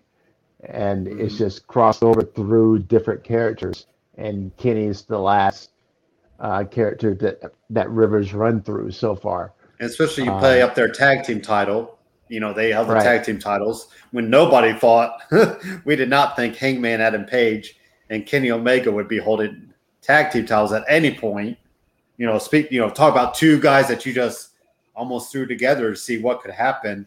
Um, you know, I think I think if Hangman could save Bryan from some beatdown at some point, that gets him right back in the yeah. good graces. You know, I I mean, I keep going to Full Gear because I feel like Full Gear would just make everything come, you know, around to where it needs to be. So um, we'll kind of see where the and now Full Gear got moved back a week. It was going to be November sixth. Now it's Saturday, November thirteenth. So they have an extra week kind of play with it, you know, if they need that time to do that. So um, right. we also and had seen Hangman on T V for a while. So yep. kind of well, in the idol side out of mind kind of thing, I think is didn't this woman just have a, a baby or something like that? Yeah, I think um, there, he went off for paternity leave, but I don't know when the, the baby came. I don't know when baby Paige is here. We haven't seen any, uh, haven't seen any congratulations yet. So, um, right, they must have pretty but, private lives. Yeah, but that, that time away, you know, absolutely makes heart grow fonder, and it's it adds to that surprise factor when he does come back. And yeah. you know, we realize how much we missed him, and you know, he's he's going to get propelled that much forward just off of uh, the crowd reaction. Uh, you know, that pop's gonna that pop's gonna be on a, a punkish level. Yeah. So that's going to put him right back where he needs to be um, and finally get that match with Kenny. So that, I think he is going to be the guy that, that takes Kenny, uh, Kenny's championship. Uh, and that would feel like with, – I think Bryan Danielson is kind of a red herring right now. Yes, yes, that, yes. Uh, and it's actually going to be – or going to be Hangman. And could that change the narrative that, oh, only – W W E guys get the title, or only, you know, established stars? Like Hangman Adam Page would feel like the real A E W original. You know, now Kenny Omega technically was, but Kenny Omega built his name New Japan and having five-star matches there. Hangman's always kind of just been, you know, plodding along. I think he was in R O H a little bit, you know, but he feel he feels like to me, like, okay, this is an A E W original, like O G, you know, even more so than Omega. Because we know Omega, you know, he was the, he is an E V P as well, but Hangman would feel like the guy that, okay, now you really shown me that you want to put guys like Sammy Guevara, guys like M J F, Wardlow, you know, those like, those real guys that you signed. I mean, we, technically it's Joey Janela as well, but we saw us. I mean, talk about a guy that has. You, he might as well be the the coolest of water ever, because um, he was one of the first names they signed as well. Him and Britt Baker, like, but uh, I don't. I don't know if Joey Janela will ever take off like they think he will. But that's a whole nother conversation. Um, finally, uh, we had Moxley defeat Suzuki, which was a really interesting. I liked the match with Moxley the night before that. Eight uh, the the. Um, All Out match. That All Out with um, Shima or Hiroshi. What's his name? I can't remember his name. Anyways, I thought that match was much better than the Suzuki match.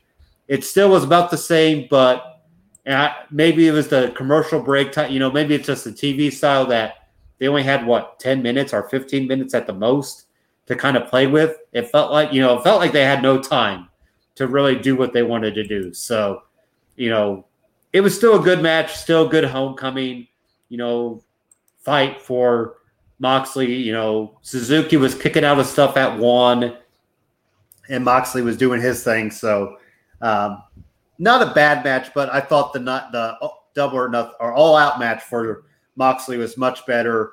Really got to breathe and tell the story. So, uh, what do you think, Greg, about, you know, both matches, if you'd like? Yeah, um, his all out match was. was much, much better, like you said.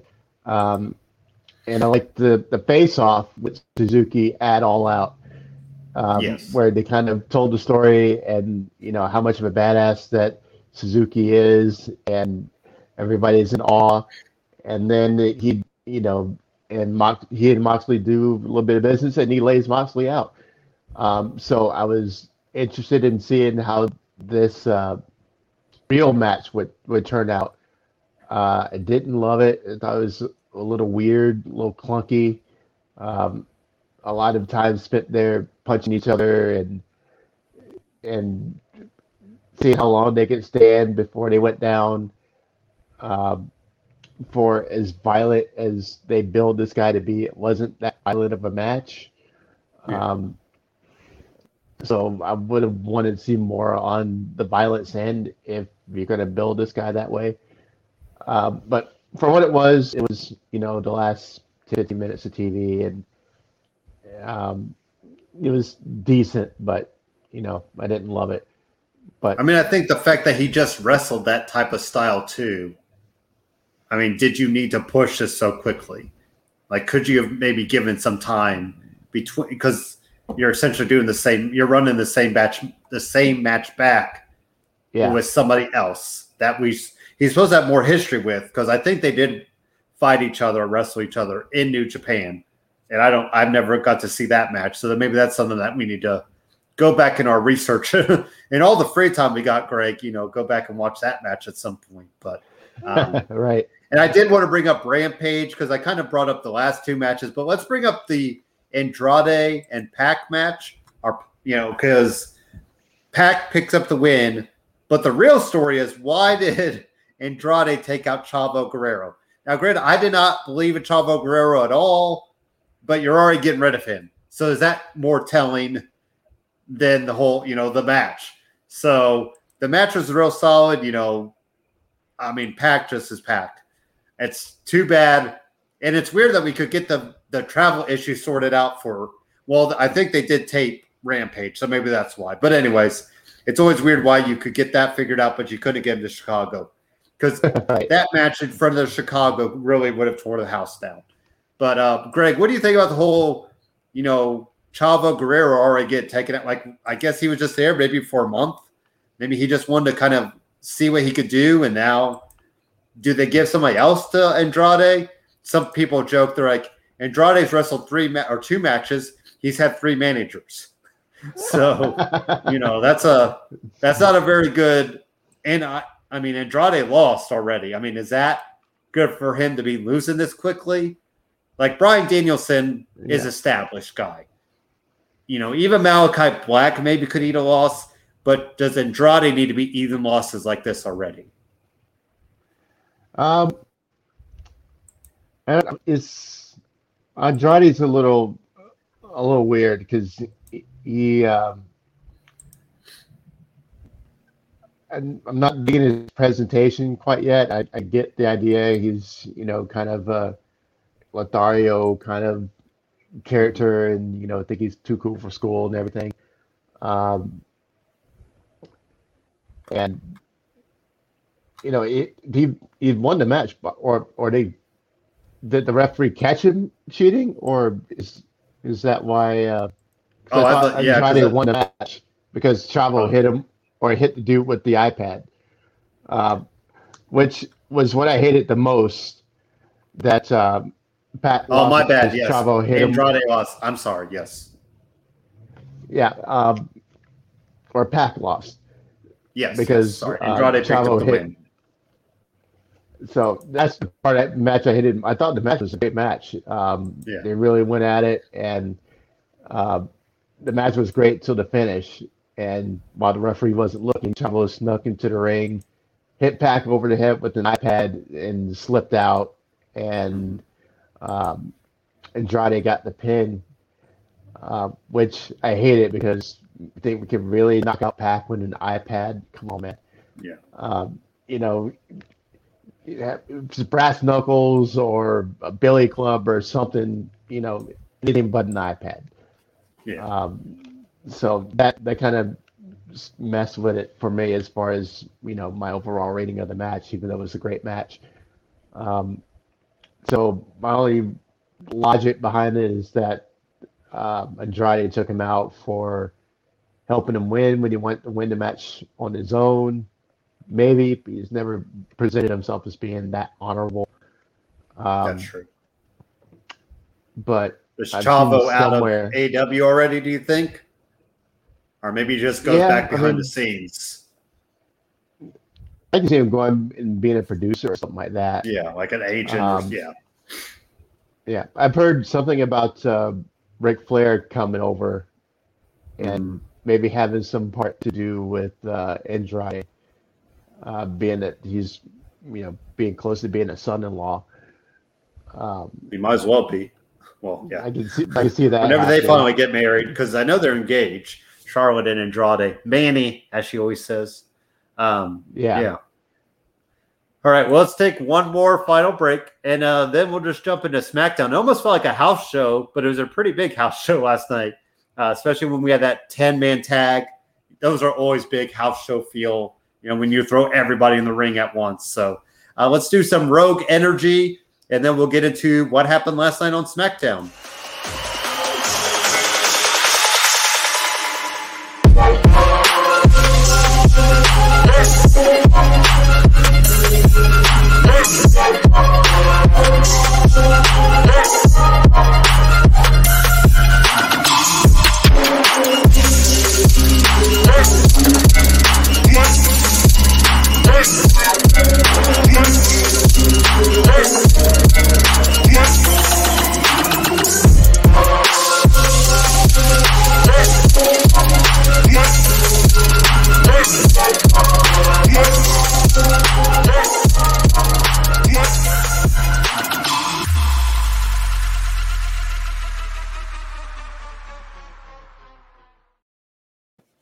All right, and we are back, ready to rock and roll, live from Madison Square Garden for SmackDown.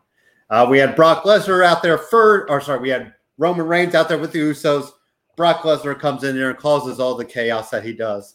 I want to get into the ten-man tag, though, match, because, Greg, if you would have told me there'd be somebody showing up on T V that's a famous basketball player in Madison Square Garden, I would have said Reggie Miller because I'm a diehard Pacer fan, but we got the we got Trae Young, who is so and it's so weird because you look at Trae Young, you know, like Le, LeBron switched to the Heat, he got the N W O vibe from him. Trae Young to me seems like a likable guy, you know. Everybody, he's a young and up and coming guy. I mean, it doesn't help that Luka and him are always going to be linked together. Luka Doncic. And, you know, Luka's probably a step above him. But anyway, so they did play it up, though, because I believe Trae Young got ejected from M S G during their playoff series. So they played that part up. And uh, the faces pick up the win, of course, Greg, because who else would have picked up the win in this big, gigantic match? And then Big E saying, I'm just going to go whoever has what I need. And I still think Big E ends up on Raw. So... Uh, any thoughts on the match, though, Greg, for you and the Trae Young involvement? Yeah, the uh, the match was pretty dumb, uh, but the uh, Trae Young part I got just because of uh, the fact that right now Trae Young is public enemy number one in New York because yes, he is pretty much single-handedly the man who shot Killed the, the uh, Knicks out of the playoffs. Yes. The guy was on fire the whole playoff series. And if I remember right, there was one game that he won with like a buzzer beater. He did. That yeah. uh, cost the. Is that the, the game he got game. spit on? Because he did get spit on at Madison Square Garden as well. So that's always it. So, um, so yeah, he's probably like the most hated guy uh, as far as a visiting athlete that you could possibly bring in. So I right now, see him right now though, Greg. Right now, yeah. Don't um, take my. Recency, don't take my Reggie. Hey, I'm all about Reggie Miller. I love Reggie Miller. um, but uh, to, to play to, you know, recency, Trae Young is yes. the guy that uh, should not be out in New York without an escort. Um, I mean, armed escort, not a escort, escort. And anyway, they have Sami um, Zayn do it. Like, Sami Zayn, like, in his, uh, what, Kevin Knox jersey, which is so fun, like, so funny to see because I hadn't even thought about, you know, who was big on the Knicks right now, and I guess that's Knox. So, but anyway, yeah, yeah. Um, and the the whole, you know, the whole point of the match was to get Trae Young ejected out of Madison Square Garden, so again, you know, get the pop from the fans. Yeah. Uh, so I get the whole the whole idea behind that. Um, they're all done, so if you're gonna do it, that's the way to do it. Um, Big E at the end, you know, I like that promo that he cut. You know, he put a more serious tone in his voice, and you know, kind of put the champs on notice. You know, if you got a belt, I'm coming for your neck. And I, I like the way he delivered that. He didn't seem like New or uh, New Day Big E for a second. It seemed like mm-hmm. you know, serious contender Big E. Um, so I like that he was able to change his tone, change his um, demeanor in delivering that promo, and make himself, you know, more legit, because we always see him happy-go-lucky Big E, and I like it when he can shift gears and come across more heavy, more serious, and that way we take him more serious.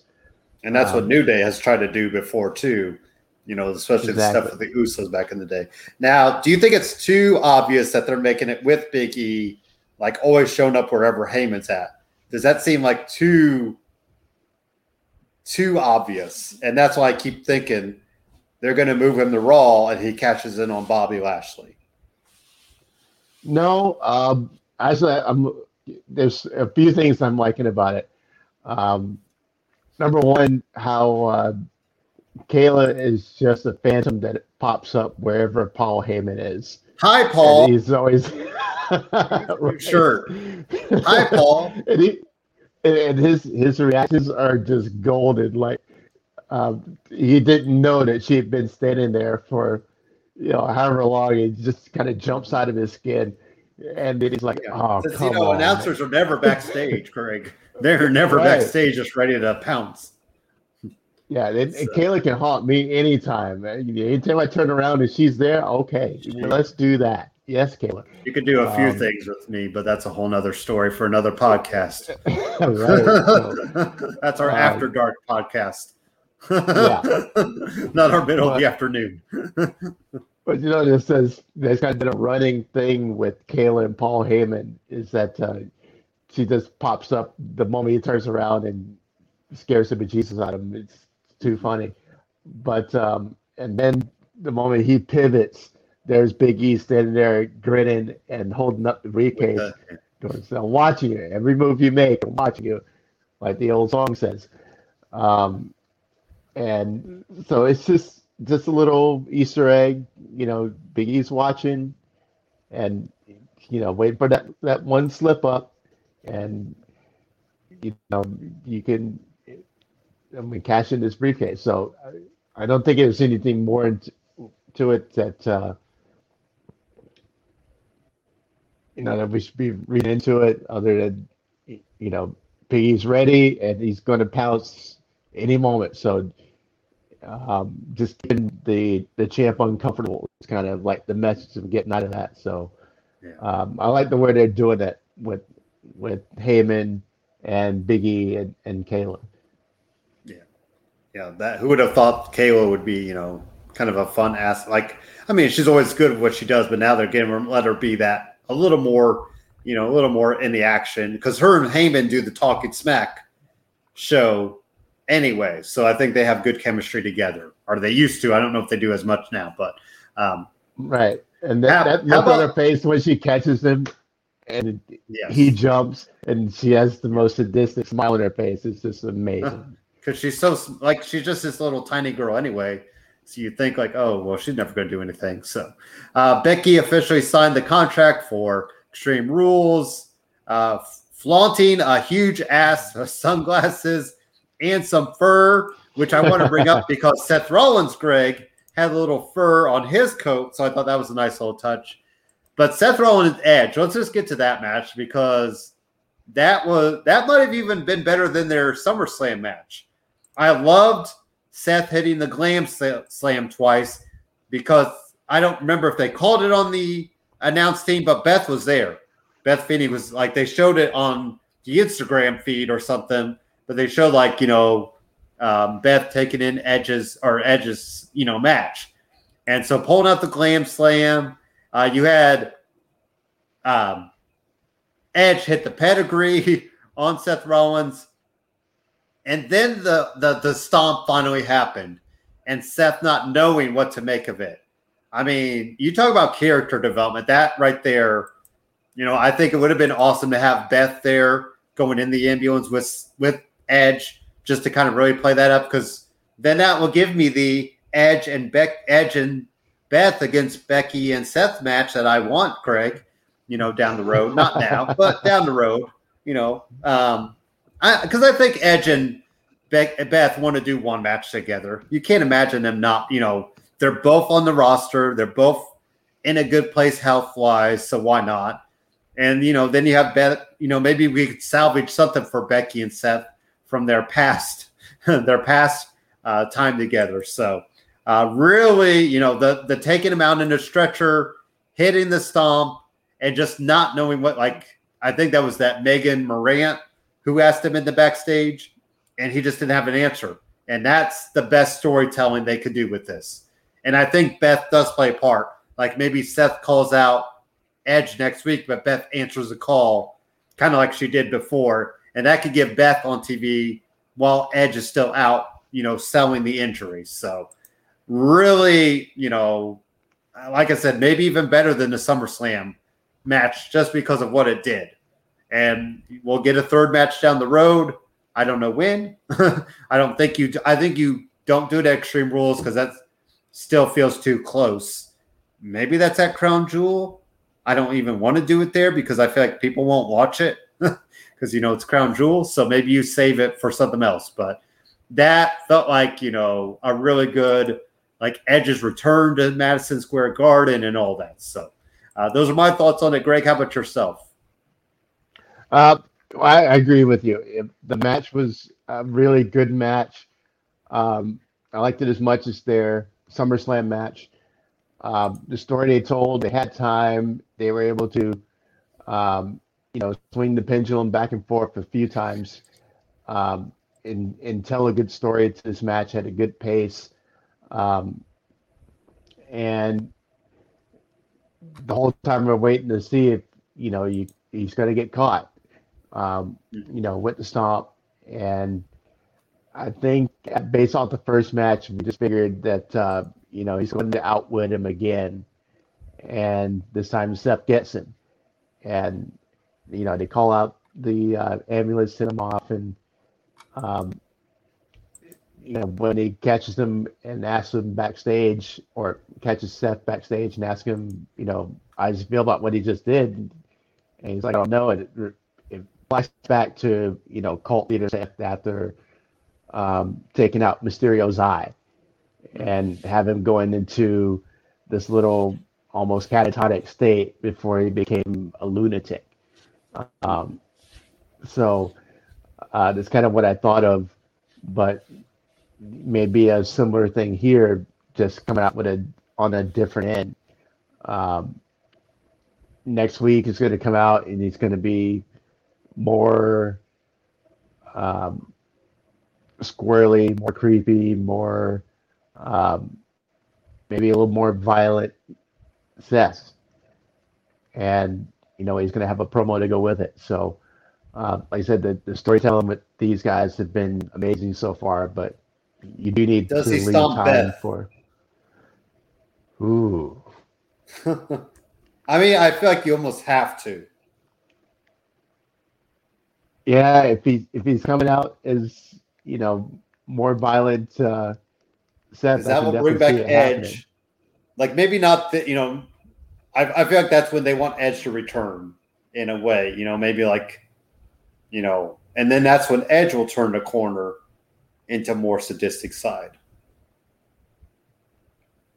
That's true, or maybe it plays to what you want, and while um, Beth is in the ring and delivering Becky comes the in. report on exactly Becky comes in.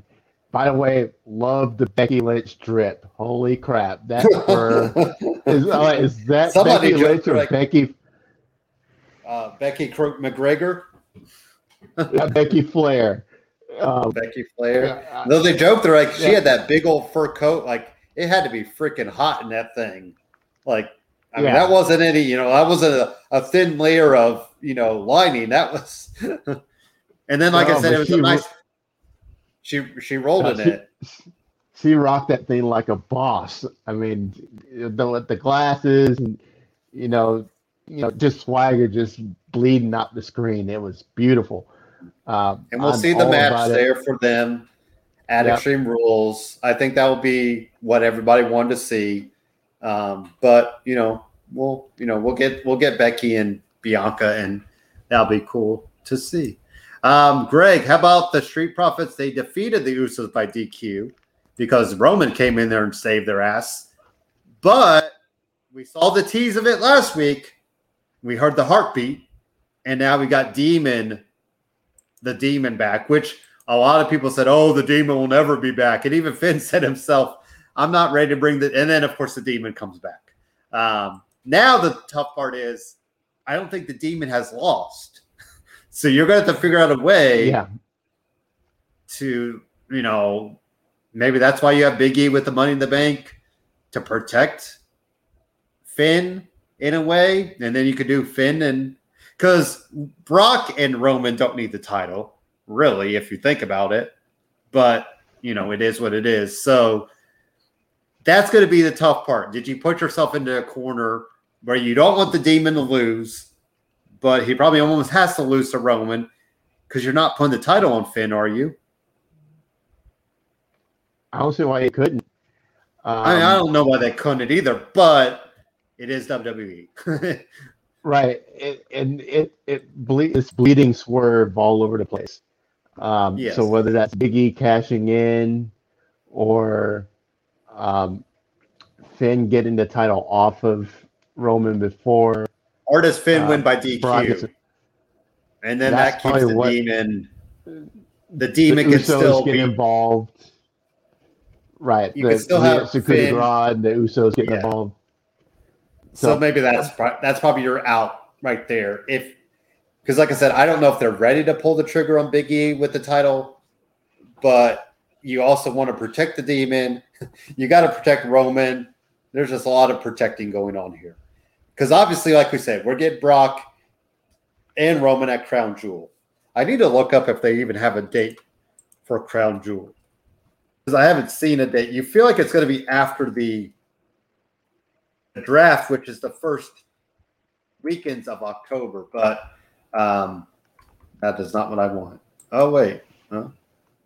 Yeah, Crown I really Jewel. Don't want this to happen at Crown Jewel. Okay, it just says, it just says October. This- What, Roman and Brock? Uh, yeah. Uh, um, I mean, I just can't imagine them. Where else can you push it, though? You're not going to do Survivor Series. Well, why not? That would be a great cover for Survivor Series. I know they well, did champion versus champion at Survivor Series. Yeah. Yeah, that's um, what I was wondering. Like, I mean, we did get Goldberg. Um, and, didn't we get Goldberg and Brock at Survivor Series without any title involved the one year? Or what? No, the title was involved. I can't remember. But anyways, I felt like we got Brock and Goldberg. Yeah. I mean, I it's Crown Jewel. You know they're going to lay out everything there. I know. Yeah. yeah. I mean, Crown Jewel is to, where matches go to die. I mean, and I'll be lucky I, to catch some of it if it's in the middle of the day. So it's like, you know, even though that one year, yeah. I think it was four hours or five hours. I think it was still on even when I got home. So, um, yeah, you know, the Prince of Saudi Arabia, Greg, loves his Brock Lesnar and Goldberg. So, you know, what the Prince wants, the Prince gets. Oh, God. Uh, the Prince can have Goldberg. He can keep Goldberg. Give him a room in the palace and, and keep him there. Just just keep let him, him have matches. Leia? Exactly. Job exactly. of the Hut. Just comes out.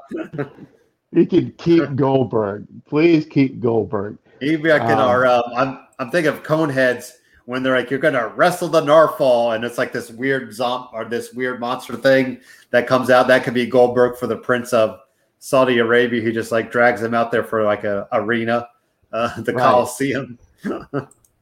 uh, but yeah, so many disasters in Saudi Arabia. I mean, the D X reunion. Holy crap! No, um, the what? Undertaker. Nope, I didn't hear that. I didn't hear that. Wasn't that that was Finn and um Bray, or no Bray and Seth too, wasn't it? At one of them, um, because that's when I think Bray won the title, or no, or Seth something happened. But yeah, Undertaker and Brock happened in Saudi Arabia, yeah. And we had the the plane the plane um, drama the plane fiasco, right? Um, Goldberg and Undertaker. And um, yeah, the D X reunion. Goldberg and Fiend. So just bad things happen in Saudi Arabia. I don't want this storyline to happen. In Undertaker beat A J. Don't forget that for the, the trophy. Undertaker uh, beating one one um one uh pile driver, one tombstone. It was over. well, yeah, that, just, that. Oh, and Shane McMahon. Best in the world happened in happened in Saudi Arabia. Oh yeah. You, so, so you are you I've, saying the best things happened in Saudi Arabia or the worst things? No, the, the worst things. The worst. And it usually involved Goldberg, but uh, um, I, I think that's yeah, that's very. I don't, telling. To, I don't want to have to carry a storyline through Saudi Arabia and uh, then try to continue it in in the States. I mean. The first Brock and Roman match needs to happen in the States, not in Saudi yeah. Arabia. Um, it's just too much work to have to rehash what happened. Like, because like you said, it, the match is going to happen when most of the audience is at work or at school. Uh, it's going to happen in the middle of the day, and we're not going to be able to watch it live. And even when we get home, it might still be playing. Um, so I just don't know when they're going to swing it, because do you put that on? You don't put it on a SmackDown unless Fox is now. That could be Fox saying, "No, we want this on SmackDown," and you give that away on T V because it can't happen to Extreme Rules. Uh, you, That's it's too soon, obviously. Yeah, but there's no reason that you can't carry out the Brock Roman storyline through the end of the year. You know, we're we're almost in October. We're, um, you know, we're talking about three months, and Brock and Roman have limited physicality. So just promo wise, and um, maybe a couple of sneak attacks here or there, uh, you could run this storyline easy through the end of the year, and okay. have it happen yeah. in December or have it happen in January for a road to WrestleMania, yeah. Royal Rumble. So, Would right. Royal Rumble be pushing out too far, though? No. No, I mean, especially not with Brock involved. Um, and the the storyline's too juicy with what what does Paul know? What does Paul not know? With well, the, could we do Brock uh, and the side Usos at Crown Jewel? That we could do. We could do a tag team match.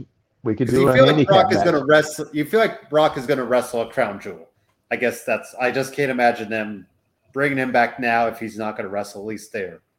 So, well, they, I could I could see a, a handicap match. Or, yeah. And Roman setting it up, you know, you want to get through me, you have to go through them. Got to fight them, and yeah. doing a, a handicap match at Crown Jewel. And he could beat up them like he beat up Kofi and, and uh, the beat, the best – the Beast of the East. You know, right. They did that little – he he killed all of New Day there. Um But anyways, well, uh, that's our wrestling week, Greg. Who would have thought our first thirty minutes just were enough enough to give you, I think, everything for the week. But um, I think this, like we we keep saying every week, this just feels like the right time to be a wrestling fan. There's a lot of stuff happening. I'm, you know, we'll we'll see how the cards lay for Extreme Rules. So far, I think there's some interesting stuff happening for that, and the draft around the corner next month. Definitely guys need to switch, you know, and we'll see what SmackDown guys go to Raw and whatnot. And, you know, keep those, keep those battle lines going. But um, then we'll, we'll be on the road to Survivor Series, which is always a fun time. You know, it could, it needs something more, and we'll kind of get into that as we get in, in closer to that date. But um, any last thoughts, Greg? Uh, prediction for your Chargers tomorrow. I forgot who you said they're playing again. I apologize. uh, for playing Washington, and uh, I'm calling a win by uh, uh, we'll say twenty-seven to seventeen. Justin Herbert's going to show why he's the Rookie of the Year and uh, come out slinging. And uh, Chargers going to get this win. So excited! Week one, first full slate of games uh, for N F L. Uh, N B A is going to be kicking in soon, um, and uh, some some good wrestling on tap. So very excited about that. Also, you know, got it on. You know, today being the the Fatso holiday that it is. Shout out to our fighting men and women who will serve and protect our country, and as well as those who uh, have lost their lives running to, you know, protect and, and you know, keep our freedoms uh, for us so that you and I can do this and, you know, and enjoy the um, things that we love to do here in the greatest country in the world. As a former Uh, member of the Army myself, uh, nothing but love and respect for the armed forces. And so thank you to all of you, past and present, and those of you who are still in right now. So, you know, shout out to everyone today of all days. Yep. Uh, definitely good sentiments there. Um, yeah, and the N B A, they're doing a shorter offseason because they're going to do eighty-two games again. So the N B A is going to be back quicker than we, you know, realize. Exactly. But, uh, my Colts play the um, Seahawks tomorrow. I don't know what the hell to expect. Like, Carson Wentz could go down right away, or Carson Wentz could put up something. Like, it's a scary thought, you know. And they are they have their top quarterback cornerback out, Xavier Rhodes, and uh, I think Eric Fisher, who was a big signee. He's out for at least this week. He just started practicing, but, but they want to get another week of practice. And, yeah, I, I feel like it's all it's all on Carson Wentz. Well, it's all on Frank Wright to make sure that Carson Wentz is ready. Like, that's all, yeah. You know. The the Seahawks are favored by two and a half, so it wouldn't surprise me if it's about three, three to seven-point win either way. You know, it just feels like that type. Now, and also, Greg, for your Colts, yeah? To beat Seattle?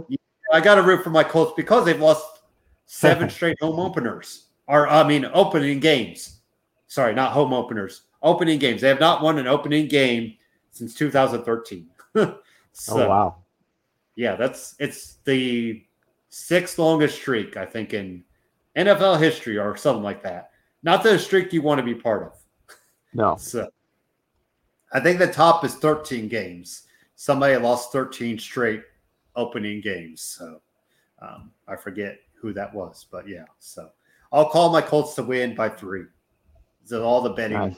bettors will be happy if you're into that type of thing. So uh, thank you for watching. As always, keep the love going. And if you want to be involved with the show, get in touch with me at Stephen A eleven eighty-one or Super Kicknet page. Hopefully we get that back going um, because it's not showing up right here on the page. So I'll have to, we'll have to get Facebook to like us again. So, Uh, thank you for watching. Enjoy your day and have a good nine eleven today. Just always remember those, all the lives that were lost. I mean, you know, it's hard to forget that the Pentagon got hit that day. And then there was the people that were the, the people that took down the plane. Like, luckily right. that plane that went down in Pennsylvania, because who knows where that could have been headed, you know, if, if those people don't step up. So uh, I, you know, I know New York City gets all the, the, you know, attention because of all the Twin Towers and all that. Like, it's still kind of weird to watch old T V shows and see the Twin Towers in the back scene, because you're like, oh yeah, those right. are, you know, because now they're, I think it's a beacon of hope or something like that they have there now. Um, I don't know. I forget what they have, some memorial types. So, um, thanks for watching. Enjoy the weekend and have a good rest of your week. Peace.